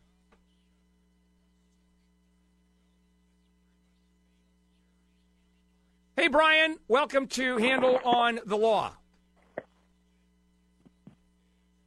Brian, you there? Yes, yes, I'm sir. here. Yes, sir. What can I do The for E- you? The EPB in the, state of California is claiming that I owe them the year 2014. That's when I collected benefits from them. So now all of a sudden they're coming back and saying, you owe us money because we overpaid you, the sum of $536. I asked, I said, How, wait, how much? The phone line is a little bit bizarre. How much, Brian? $536. Eleven hundred and thirty-six dollars of overpayment. Okay. Five $536. I'm sorry, five hundred and thirty-six dollars. Yes, correct. Okay, so five hundred bucks. Uh, they say you uh, overpaid. All right. So what's so your? they they say they're saying they overpaid me that amount, and then I owe them. Okay. What's your- they overpaid me. Yeah. What's your question? What? How do I? I I'm following the appeal, appeals process, but All right. nowhere can you go in in this world and saying, "Hey, you owe me." Uh, this amount of money from this year, and I asked for proof. I said I need proof. You know, show me something that I cashed a check or something like that. And they assessed me a penalty of 122 dollars just for doing, just for following the appeals process. Yeah. Well, that's filing the appeal. That's not a penalty. Oh, okay. That's Yeah, for that's filing the appeal.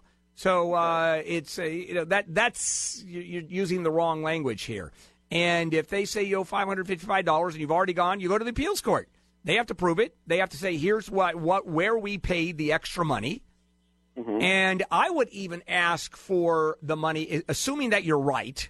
And I have no idea that uh, whether you're right or wrong, because they may be able to prove it, they may not. But if not, and uh, the appeals court judge uh, says you don't owe the money, you ask, and can I have my filing fee back? I know the answer whether they give it or not, but I'd surely ask for it. Okay. All right, so give it a shot. All right, Shelby, you're up. Welcome to Handel on the Law. I have a uh, family court judgment against me that I am responsible for half of uh, community debt at the time of divorce, Okay. uh, tax debt. And the IRS had garnished my ex's wages um, to recoup that tax debt. They stopped recouping the tax debt at $72,000. The original tax debt was $170,000, and my judgment says that I owe $85,000, half of the 170. Okay, and you owe that to the IRS. Uh, the IRS says I don't owe it. They say my ex owe it. Owes Okay, it. and what's your que- judge what's your it a community debt? Got it. So what's your question?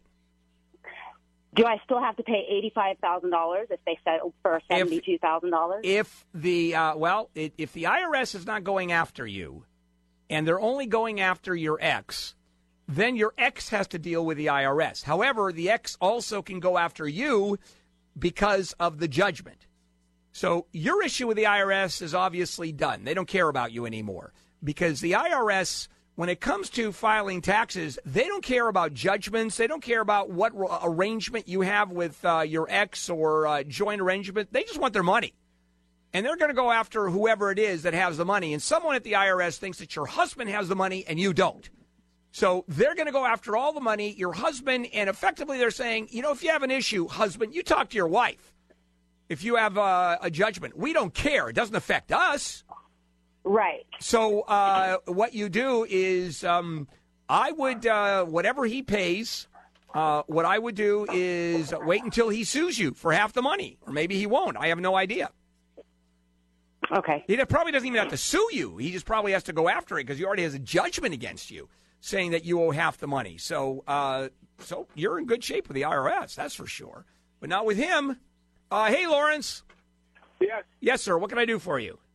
Yes, good morning. Um, I have a situation with Blue Shield Healthcare. Uh, they're refusing to retroactively readjust the monthly payments uh, because I was accepted on Medicare uh, retroactively, went back to July of last year. And I didn't get my Medicare card until uh, January of this year. And so Blue Shield won't uh, readjust the payments, even though I had to go to a situation for verification. Okay, got it. So they and they should adjust the payment, right, Lawrence? Yes. Okay. because I'm- And how much money? How much money? How much money are we talking about that you have been overcharged? I, I guesstimate about eleven thousand dollars. Okay, that's enough. Okay, that's enough. That's enough. Uh, here is usually if it's a couple hundred dollars, I'll say just pay it and leave it alone. But eleven thousand dollars that you don't screw around with. All right. So the first thing you do is uh, they have an appeals process within the company, and the first thing you do is go ahead and appeal the uh, their refusal, or go to a supervisor and take it up as far as you can. Then the other situation is simply suing them uh, for the money that they overcharge you. That's all. You file a small claims uh, suit. Now, the problem is that a small claims suit is only good for $10,000. So, assuming you win the entire $10,000, uh, you're going to lose $1,000. I mean, that's just, you're sucking that up because that's the, the uh, maximum amount uh, that you can sue for in, in uh, small claims. Otherwise, you then sue in superior court. But man, Lawrence, you're now caught up in they're going to send the lawyers out there, and you don't need that. So I would sue them. First of all, you go through the entire appeals process. If they have an appeals process, uh, and usually they do, companies that big. Usually, and it goes up. You ask for supervisor, then you ask for his supervisor, and you take it all the way up as far as you can, and then file the lawsuit. Oh, thank you. All right. I appreciate your yeah, assistance. no problem. And then they'll probably kick you out of the program too, and uh, you know you get to find another insurance company because they hate you, uh, and uh, you're a pain in the ass. But you know, so be it. All right. This is Handel on the Law. Welcome back to KFI AM 640, more stimulating talk. This is Handel on the Law. Uh, hello, Enrique. Welcome to Hello, Handel on the Law. Yes, sir. I have a question. Um, I plead guilty on my uh, broker's license. Uh, one felony charge, uh, which uh, turned into a misdemeanor. And I was wondering that, well, the BRE is questioning me. They want me to go and uh, have like an audition. Do I have to have a lawyer? You think it will be worth it? No, no. What do you mean audition? I don't quite understand what you're talking about. They questioning me. They they actually uh, like a tribunal tribunal. All right. Who is who is questioning you, Enrique? The DR, the BRE. They trying to uh, like cancel my license. Oh, they are based on a misdemeanor. They're canceling your license. Exactly. And uh, well, I don't know if you need a lawyer, but uh, all you can do is uh, say I've got a misdemeanor on my record, and that's it. And is that enough uh, to lose your license? And, and I don't know Uh, the answer. Usually misdemeanors are not misdemeanor. Uh, and what exactly is the misdemeanor? Well, it was. Uh, I played uh, guilty. It was a felony at first on a fraud, about ten years of divorce. You know, and this license cost me like my life. You know. Okay, used hold on, hold on, Enrique. The problem is is that the misdemeanor is on an issue of moral turpitude, correct? Because you uh, committed a fraud. Supposedly, you know, you know, divorce, how it goes. No, no, no, Enrique. Once you pled guilty, there's nothing supposedly about it. What exactly did you plead guilty for? What was the charge you pled guilty to? Our our our principal residence, you know, I hired someone to do a bankruptcy, and uh, there was uh, the guy, you know, the guys did some kind of crooked stuff to So stop. why, why did why did Enrique? Why did you plead guilty to that instead of saying that you were defrauded? Because I lasted uh, ten years on, on this divorce, and I was like fed up with it. Wow. I had a, I had eleven, you know, eleven counts, and I have to put on one so I can get a deal. It was a, it was a felony first. I know. Did you, and Enrique? Did you have a lawyer there? Yes. Okay, and the lawyer let you plead guilty. Yeah. Wow. Because uh, it turned into a misdemeanor. Yeah, no, I get months. it. So anyway, I, I don't know what to tell you. You can have a lawyer in front of uh, you know the BRE uh, and uh, the organization that grants or takes away license. Have they already? They're all all they're doing at this point is asking for a meeting. Correct? Right. You know, in my in my license, I care so much because I used to sleep on a dirt floor and have a rock for a pillow, Mr. Handel. in my Yeah. Enrique. As my, It's my license, you I mean, that's a great story, you know, and I hope uh, that you know the the people on the board like that story. I mean, yeah, I'm impressed, especially the uh, rock as a pillow because it's. Uh, I mean, I could be sleeping on a floor, but the last thing I would use as a pillow would be a rock. But that's Well, you okay. should try it. No, I won't. Yeah, no, I won't. I won't try it. So anyway, uh, what I would do is talk to an administrative law lawyer, uh, a lawyer who specializes in administrative law, because that's what this is. This is an Okay. admini- this is an administrative decision. Uh, and uh, you uh, you know go to my website, uh, go to handelonthelaw.com, and just talk, look at the website and see who has uh, any experience in administrative law, and just get on the phone and start talking. All right. All right, nice All right. talking to you. All right. Tough one. See, and the reason I asked him about the uh, the moral turpitude one, let's say he had pled to misdemeanor, even drunk driving, but it, that is sort of, I think, up in the air. But uh, misdemeanor uh, charge for uh, leaving the scene of an accident, for example, uh, that's not a moral turpitude issue. That's not theft. Uh, that's not like fraud. That's not stealing from people. Uh, that's not inherently dishonest in and of itself. You drove off and maybe you uh, whatever, but that's not morally uh, an issue of stealing. And there is the issue, uh, moral uh, turpitude. All right, uh, Joe. Hello, Joe. Yeah. Yes. Hi. Hey, my question is uh, regarding title on some property. My wife and I are going to help our daughter and son-in-law buy their first home. In order to do that, we need to go on the loan because their credit isn't good enough to get the home by themselves. What's how should our names be on the title to best protect ourselves? Well, I mean, the best way to protect yourself is that you buy the house. Are you Okay. putting Are you putting up all the money? Uh, we we gifted them part of the down payment, and then all four of us are going to be on the loan. All right, they're going to make all the payments. Okay, but if they don't, if they don't make the payments, Joe, you're the one that's gonna you're gonna make the payments. You know that. Yes. Okay, so it's up to you. Uh, I would. You can. I mean, you're on the loan whether you're on title or not, Joe. Right. Uh, because uh, if you're not on title, you're guaranteeing the loan. So it's up to you. Uh, I, if it were me, I would put at least put it in all four of our names uh, to protect yourself. I would also. Uh, I would also. Uh, I get a lawyer to write up an agreement uh, that uh, what happens in the event they don't pay and you have to start paying. What happens to the house? Do they still own fifty percent of the house, which they do, and they can force the either one of them could force the sale of the house. Let's say your daughter and her husband get divorced. That's Right. that's why I would sit and talk to a uh, a real estate lawyer. Buy a couple of hours of time, and if you have to spend, uh, how much is the house, Joe? Um, it's uh, three ten. I would, uh, you know, is it worth uh, a thousand, two thousand dollars to make sure you're covered? Uh, it may seem like a lot of money now, but down the road, if this thing goes into the uh, the the basket, you know, if it goes to hell in a handbasket, Right. you're going to really say, "Thank God I did that." So that's what I would do: is talk Okay. to a, a uh, a lawyer. The best way to protect yourself, if you want a real estate lawyer. All right, this is handel on the law.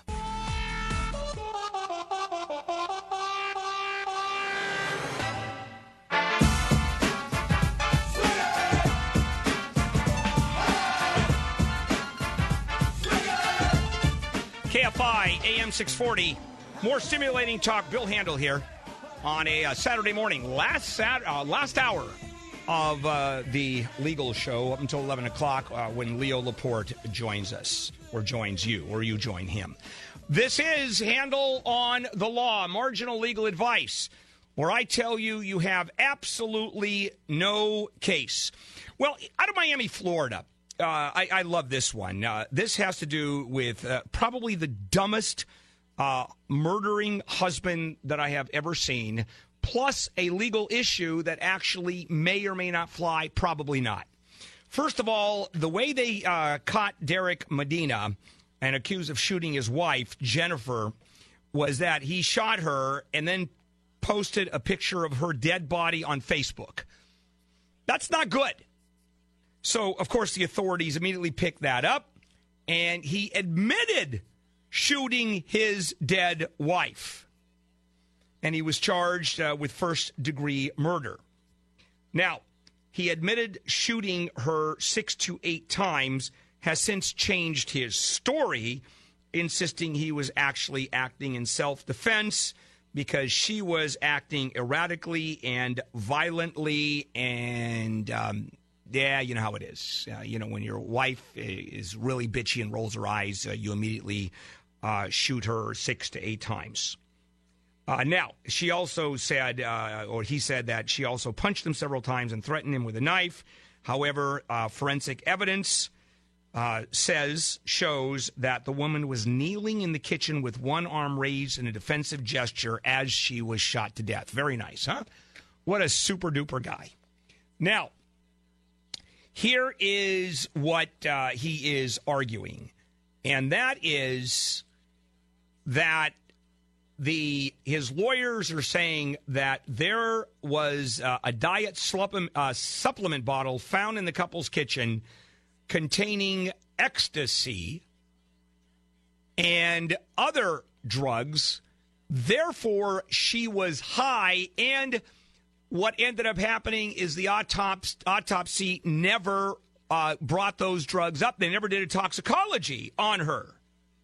And the big issue was the bath salts. That is what the argument is being made by him is she was under the influence of bath salts, which is this uh, super duper, I think, derivative of methamphetamine, whatever the hell it is. And it causes people to act completely erratically. And that's why, based on the bath salts theory, that I am defending myself. And you have not proven that she, I'm arguing that she was on bath salts, and you did not provide bath salts, the evidence of bath salts, to me. So uh, he is uh, arguing for uh, more time to prepare for uh, the defense. Uh, he may or may not get it. And uh, the connection, even if she was on all of that, now what? What? She wasn't defensive. She wasn't on her knees begging for her life with her hands up. he didn't shoot her six to eight times. No evidence. No evidence of the fact that she had accosted him, that she had threatened him. Nothing. But the issue is not, I mean, the legal issue with the bath salts is kind of flaky. I mean, that's not going to go anyplace, trust me. But uh, the issue of a husband killing his wife and then posting a photo of her dead body on Facebook, hey, how can you not enjoy that in terms of legal culpability? Uh, culpability? Now let's take some phone calls.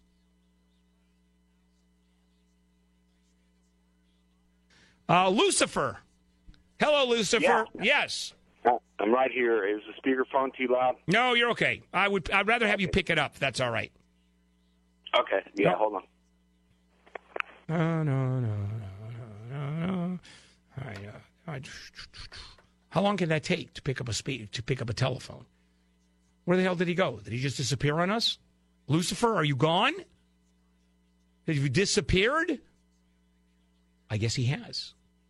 Luce, great name to disappear, by the way, has disappeared into the mist. All right, if Lucifer calls back, we will uh, take his phone call. Hey, Douglas, welcome to Handel on the Law. Hi, Bill. Uh, earlier um, this year, Bill, I had um, uh, an, an emergency. I woke up one morning and um, I tried to go to work, and I couldn't get out of bed. So my wife and I we went to Hoag Hospital, and we were we were uh, we waited in in, in the uh, area. Uh, we got in line, and we saw all of these other uh, people um, that would come in um, that um, had no insurance, and they would be able to cut through the line and get in before me. But that that's beside the point. But what happened was is when I was finally seen by the uh, physician assistant um, when we were brought through the whole situation. They took a uh, an X-ray of my my groin area. Yeah, it's got to be uh, Douglas. I'm already getting bored. I'm going to go to a doctor from out of sheer boredom. So uh, you've got to cut to the chase on this one. Okay, sure. Their findings were wrong. Ah, okay, so- me, they all right. sent me an apology letter. Okay. stating that that. Uh, All right, I got it. They misdiagnosed you. All right, uh, Yes. and they did whatever they did wrong. What's your question? Um, can I sue them No. What would you sue them for? For uh, not uh, diagnosing the system? And what are your and what are your damages, Douglas? My damages are um, uh, emotional damages. Yes, yeah. Damages Douglas, uh, Doug, no, no, no one cares about your emotional damage, Douglas. No one gives a rat's. Let me tell you emotional damage, okay? Emotional damage that I should get a million and a half dollars for. You should see who I wake up in the morning every day and I look at her. That's emotional damage. No chance. Lisa, welcome to Handel on the Law. Hi, Bill. So I received a wage garnishment order at work last week, and it was the first I'd heard of it. Um, I, I was never served with any paperwork. And so I went on the court website to find out what it's all about, and it turns out it's a credit card debt from a long time ago. Yeah, there's clearly uh, there clearly is a judgment against you. Yes. Okay, so uh, the problem is is at this point to uh, undo the judgment. I mean, you you frankly are going to have to exempt yourself and go into court. You're going to have to file a motion. Uh, you just can't say you don't. I don't know the money. And uh, Okay. and so it's not going to be easy to do uh, because it's uh, it, there's already a judgment recorded. So probably have to make a motion to vacate the judgment, uh, possibly uh, simply to vacate the garnish garnishment order while you're doing that. And so, you know what? I've never done that, and it's an area of the law that I'm not familiar with, as in every area of the law, Lisa. And what I would do is uh, you can call who you call to anybody who does creditor law, and you can just ask for. You can send an email blast to one of our lawyers and say, "What do I do? Can you give me some information?" You can buy an hour of time. How much is the uh, judgment for, Lisa? Seven thousand eight hundred. Yeah, that's that's worth an hour. okay. All right, uh, yeah, go to the website. Uh, that's uh, no fun at all. Seven thousand dollars, and you find out there's a judgment, and uh, none of that works very well, does it? Lucifer, welcome to Handel on the Law. Oh yeah, thank you. Uh, Sure. Yeah, sorry about that. No, it's okay. I pushed the wrong button. on my That's quite all right. Okay, so yeah, I've got a question about uh, um, it's uh, basically employment. Okay, employment law. Go ahead. I mean, Are we losing you? are you? are you- You know, Satan's involved in this. You know that. The devil is inv- the devil is involved in making sure you don't make a phone call. Just wanted to point that out. All right, this is Handel on the Law.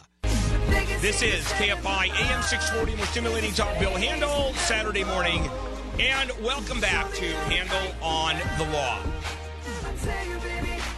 Hey, Bill, welcome to Handel on the Law.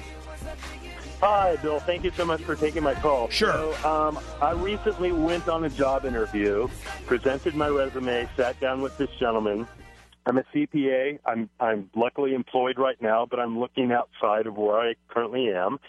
And I have outside clients that I put as references, and he has proceeded to contact them to try and capture their work. First of all, has he has he captured the work? He has not. All right, so uh, there stops any lawsuit for damages. Okay. All right, that doesn't mean that just means you have no damages. Is he a CPA?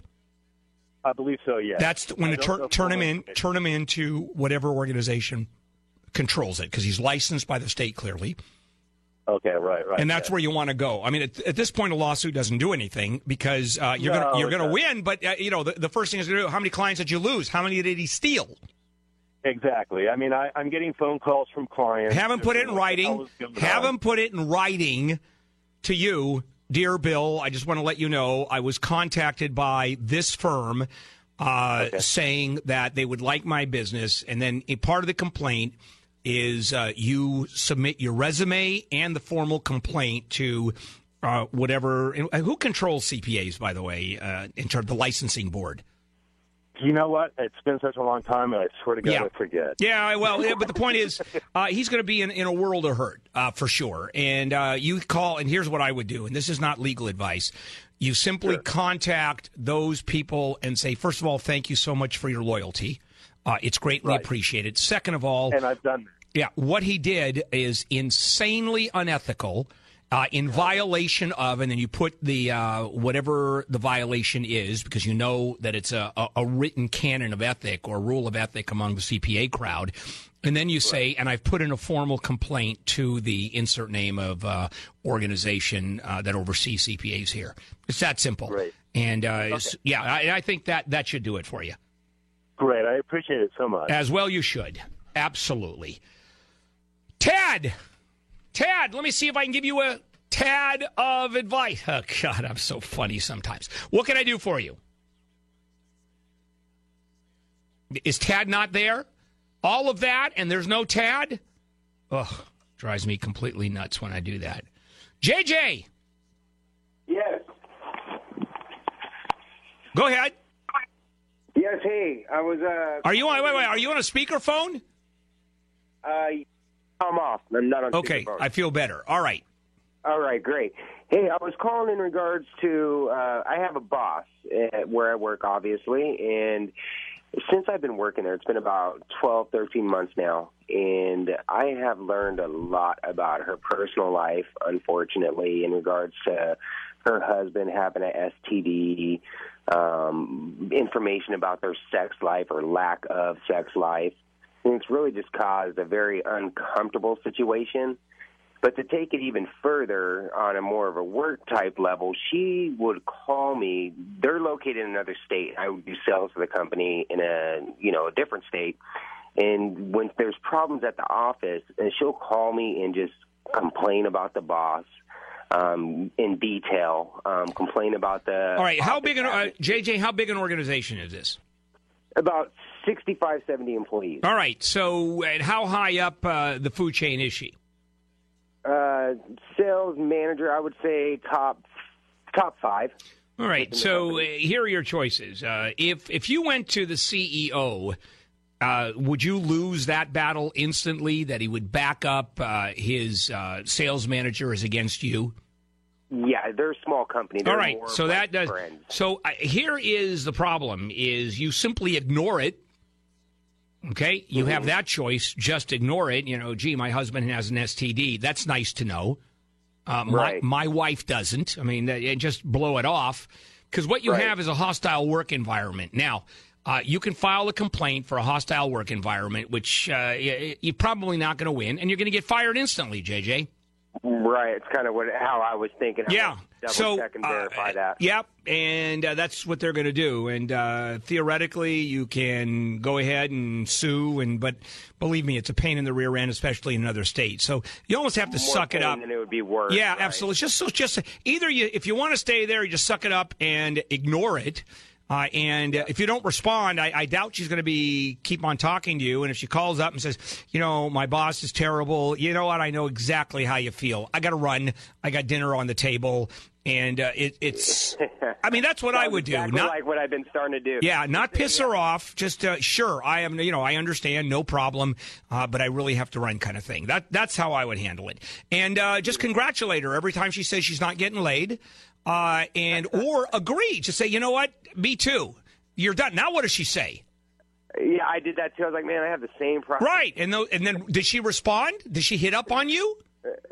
She she told me about going on, staying up late on the website, figuring out why she doesn't get laid. All right, and, and you know, and, and say that's a that, you know what that's a great idea. Uh, you know, I, I should try that, and then you and then you you bail out of there. and change the subject. Yeah, that's what I would do else. because you know i- it's it's really not a legal question, even though it is. A, I mean, there's a legal issue there, but nothing close to what you want to do with this.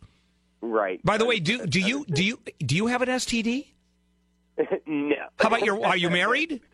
Yes, married, and my wife does not either. How do you know? Uh, you know what? I've been checking it out. Been with her for 18 years. I'm pretty sure.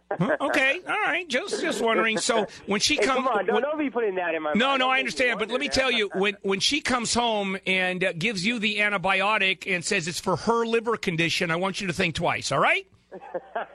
Goodbye. This is Handel on the Law. Welcome back to uh, KFI AM 640, more stimulating talk. Bill Handel here. This is Handel on the Law, marginal legal advice. Hi, Debbie. Welcome to Handel on the Law.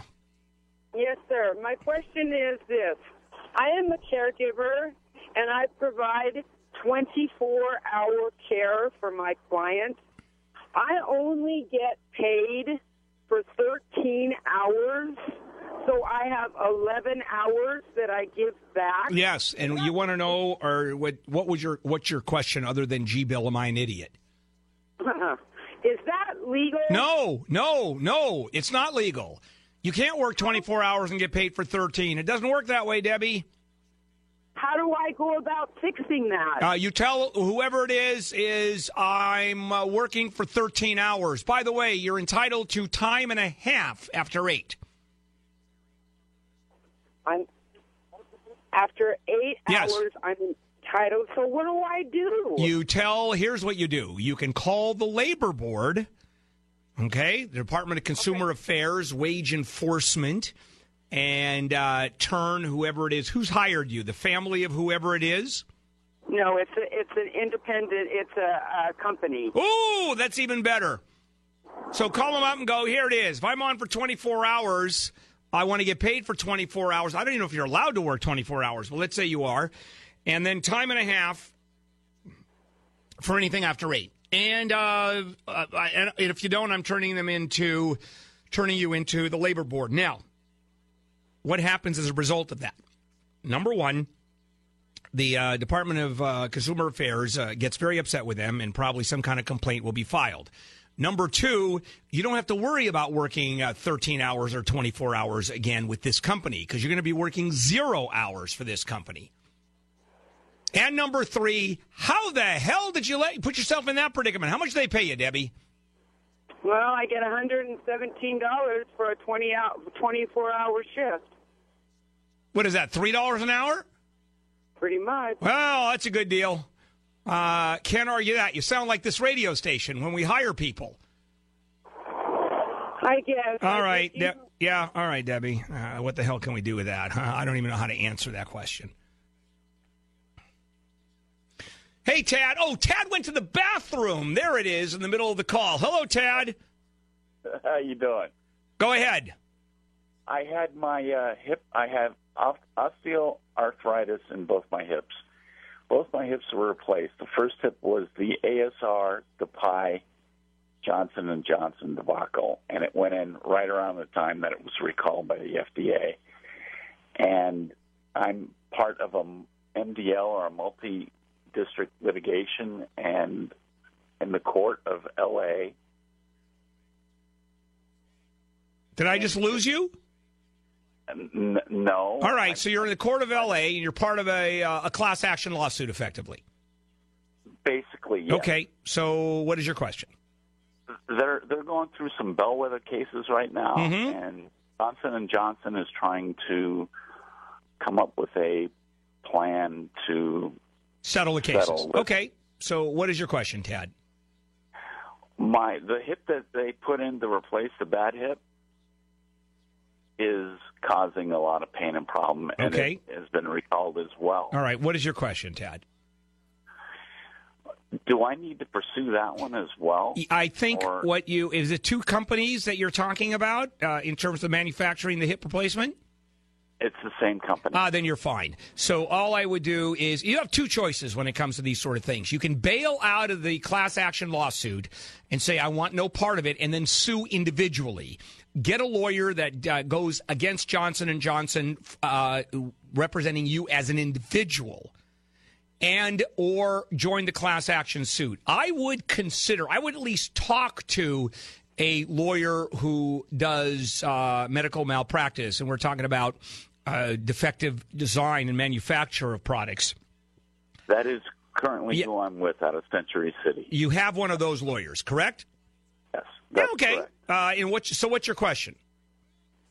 Well, my question was they're they're kind of saying wait until the settlement comes through. Okay, and that makes sense. it, Yeah, well, you know what? That makes sense, and I'll tell you why. Because uh, if that settlement happens, or they lose a trial or two, then you're only talking dollars. Then Johnson and Johnson is simply talking dollars to you, nothing more. They're not going to go to trial. Yeah, they don't want to go to Right, and so uh, it's uh, it, it makes sense for the lawyer to say that. the the first the first bellwether course went for eight million. Yeah, okay. I mean, I don't know if you're going to get eight million, but you are you're going to get some pretty good money for sure. So I, I want my hips to be taken care of, and I don't want to be in pain. Well, uh, you know what? You've got to ask your lawyer what do you do. It's not going to affect the case, uh, except that if the if the pain continues, Tad, you've got a better case. So now, what do you want? Pain or money? I feel like Monty Hall. This That- that's this curtain really- or that curtain? What do you want? It's got it's gotten to the point where it's going up and down stairs. All right. Then, uh, you know, it's time to sit down and talk to your lawyer and go, what are my options? If I get it fixed right now, if I get it replaced, is Johnson & Johnson going to pay for it? Is uh, Do I have to go myself? And uh, you, you ask your doctor, what does a third go-round do? Uh, and what's the prognosis for a third go-round, which I think you have to do no matter what. Uh, Your lawyer sounds like he knows what he's talking about. I, I think he does, but I, it does it does help to talk to somebody to figure out what I need to do. Exactly, And Tad, they- and I and I am the perfect person for you to do that, aren't I? You're, yeah, you're out of your mind. Goodbye, Tad. Right, his life is sitting there, and he calls me. Wow. He clearly hasn't listened to the show for any length of time, has he? Hi, Elizabeth. Welcome to Handel on the Law. Hello. Yes, ma'am. Um, I actually have a question for you. Yes, you do. If my lawyer settled a case with the insurance of the person responsible for in a car accident, but then my lawyer said that they would countersue my insurance for uninsured motorists because we didn't get enough from that other person. But so far, I've been able to get a hold of him once a month, possibly, and he still hasn't done really anything for it. All right. Well, you still have uh, time, and uh, what you want to do is tell them, uh, write a letter, an email, or whatever, saying, "I don't want to miss the statute." And at this point, I feel like you are abandoning me as a client. Those are the ma- that's the magic word you want to use. Abandoning me as a client. Don't accuse them of that. Just say I'm. I feel like you're abandoning me as a client. And then and then question the statute. Okay. In other words, say, uh, you know what? I'm concerned about the statute of limitations here on the countersuit. Okay. All right, that's what you want to do. Goodbye. This is Handel on the Law. Welcome back to uh, KFI AM 640, more simulating talk. Bill Handel here on a Saturday. This is Handel on the Law, marginal legal advice. Sean, are you there? Yeah, yes, Bill, I am. I have a problem with a tow company. I got in an accident on uh, freeway here in California, and my car needed to be towed. I went to the tow yard three, maybe four days later to collect my personal belongings and offered to turn the car over them. I had the pink slip with me ready to sign it. They told me no, they had to hold the car for 30 days, charging me $65 a day storage. Now they're trying to hit me with a bill for yeah, you know grand. what? Here, they don't have to take the car, Sean. Right, I, I understand. And you have the right, and you have the right to pull the car out of there by simply paying the storage fee up to that point. And they're saying they have to hold on to it for 30 days. They can't Yes, let sir. it go. Then, then you, then what happened is you got screwed Yeah, because they told me they were going to hold it for 30 days, then then sell it at auction. Wait a minute. Wait, wait, wait, wait, wait. They said they are going to hold it for 30 days, or say they must hold it for 30 days. Oh, geez, it's, I it, it's been a few months. so All here's the I- I problem. don't remember. they say we we are going to hold. They go fine. I'll, I'm going to have it towed out of here. Right. Now, their policy may be that they will not take the car unless it's been there for 30 days. And uh, that may be simply th- the way they do business, saying, hey, here's the bottom line. you know what? You can take the car out of here anywhere you want. Just pay me my three day storage charge or two days. They can't stop you from doing that. But if your position is, I want you to sell the car, they can say, hey, we hold on to it for 30 days before we sell the car. So when when we get to small claims court, because I refuse to pay the bill, I'm going to lose then, huh? Not necessarily. Not necessarily, uh, because uh, they're a bunch of sleazeballs and everybody knows it. Right. You know, so see what the judge kinda what I'm says. Yeah, no, but it's uh, there's a big difference, and uh, you may very well win the case. If I were the judge, I'd give it to you, uh, only because of uh, the fact that I know what tow yards do under those circumstances. Oh, Patrick! Hello, Patrick. Welcome to Handel on the Law. Yes, a family law question for you, sir. Uh, there's an order in place for my son between his mother and myself. uh, several points we have discussed and come into agreement with in conciliation court. A couple that were very, very uh, prominent were actually violated. There was a order, uh, actually a um, Oh my gosh! It's an order that the decision was made about a year ago um, that he should be going to counseling. That never took place. Um, is it possible to find someone in contempt? Yes, absolutely. It's a it's a it's an order to show cause re contempt. It's a motion you bring in front of the court for exactly that, and the judge will then order the uh, will order him to go into counseling and say you didn't go into counseling pursuant to my order. You have to go in now. Uh, because you're in contempt of court. Now that happens a few times. The judge is not going to throw someone in jail for that. But then uh, a, a couple of things can happen, uh, and it's certainly not going to be jail time. Uh, custody could be changed. The judge could very well say, "Okay, no longer primary custody uh, or no longer joint custody."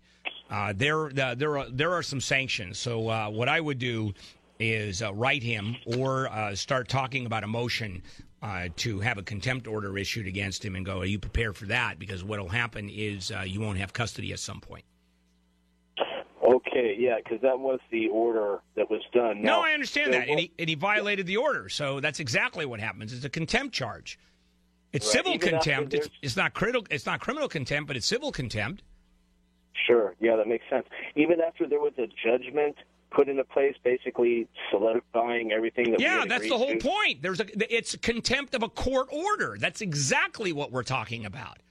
Awesome. You okay, couldn't. You I'm- could. Yeah, you couldn't do it without a court order or quote a judgment. Genevieve. Hey, Genevieve. Hello. Yes, ma'am. What can I do for you? Oh yes, I, I was on hold to talk to Mr. Handel about That's uh, you're you're talking to me. Oh, hello. Nice to meet you. Yes, it is. Um, I have a, a case with child support in Placer, Placer County in California. I've been paying child support for a little daughter I had when I was 42 for 20 years, and I'm going to be 67 Wait, now. why? Wait, wait, wait. Why are you paying for twenty years? Because I broke my leg and I couldn't pay child support for two years. And Ah, so okay. So this is back. This is back. fines. Okay, got it. Back child support that you owe. with with penalties and fines, but I've always paid except for when I had four leg surgeries. All right. And uh, I had my daughter single. I had my daughter at 42 by myself. Uh, the father did not care to see her till she was three, and then uh, he started molesting her. Then he took her and left the country for a year, and came back, and he had temporary custody because he comes from a very well-to-do family. All right. What? So you? Uh, so you're still sitting on an order that's never been changed judicially, correct? Correct. Okay. So what's your question? I mean, is it right? I only make No, it's not right. It's not right. But what is that your question? Is it right? Yes. No, it's wrong. What can I do? Nah, that's a different story. That's a different Yeah. story because being right or wrong rarely has any connection to the uh, judicial system. Yeah, I- And uh, I- I what found that here's out. yeah here's the problem is um, the, there's an order to pay back child support of which uh, is is in place. I guess a motion to stop back child support. You're gonna have to go in front of a judge with a motion and see if the judge will modify that order. And I think that's the only way to go on this. So you get to get a lawyer. You get to get a lawyer, my dear. I, I did do that years ago, and they modified it to a smaller amount All they right. were drawing. So you get to do Um, it again. You get to do it again, Genevieve. There's no way around it. Only a judge can make that change. Okay, this is Handel on the Law.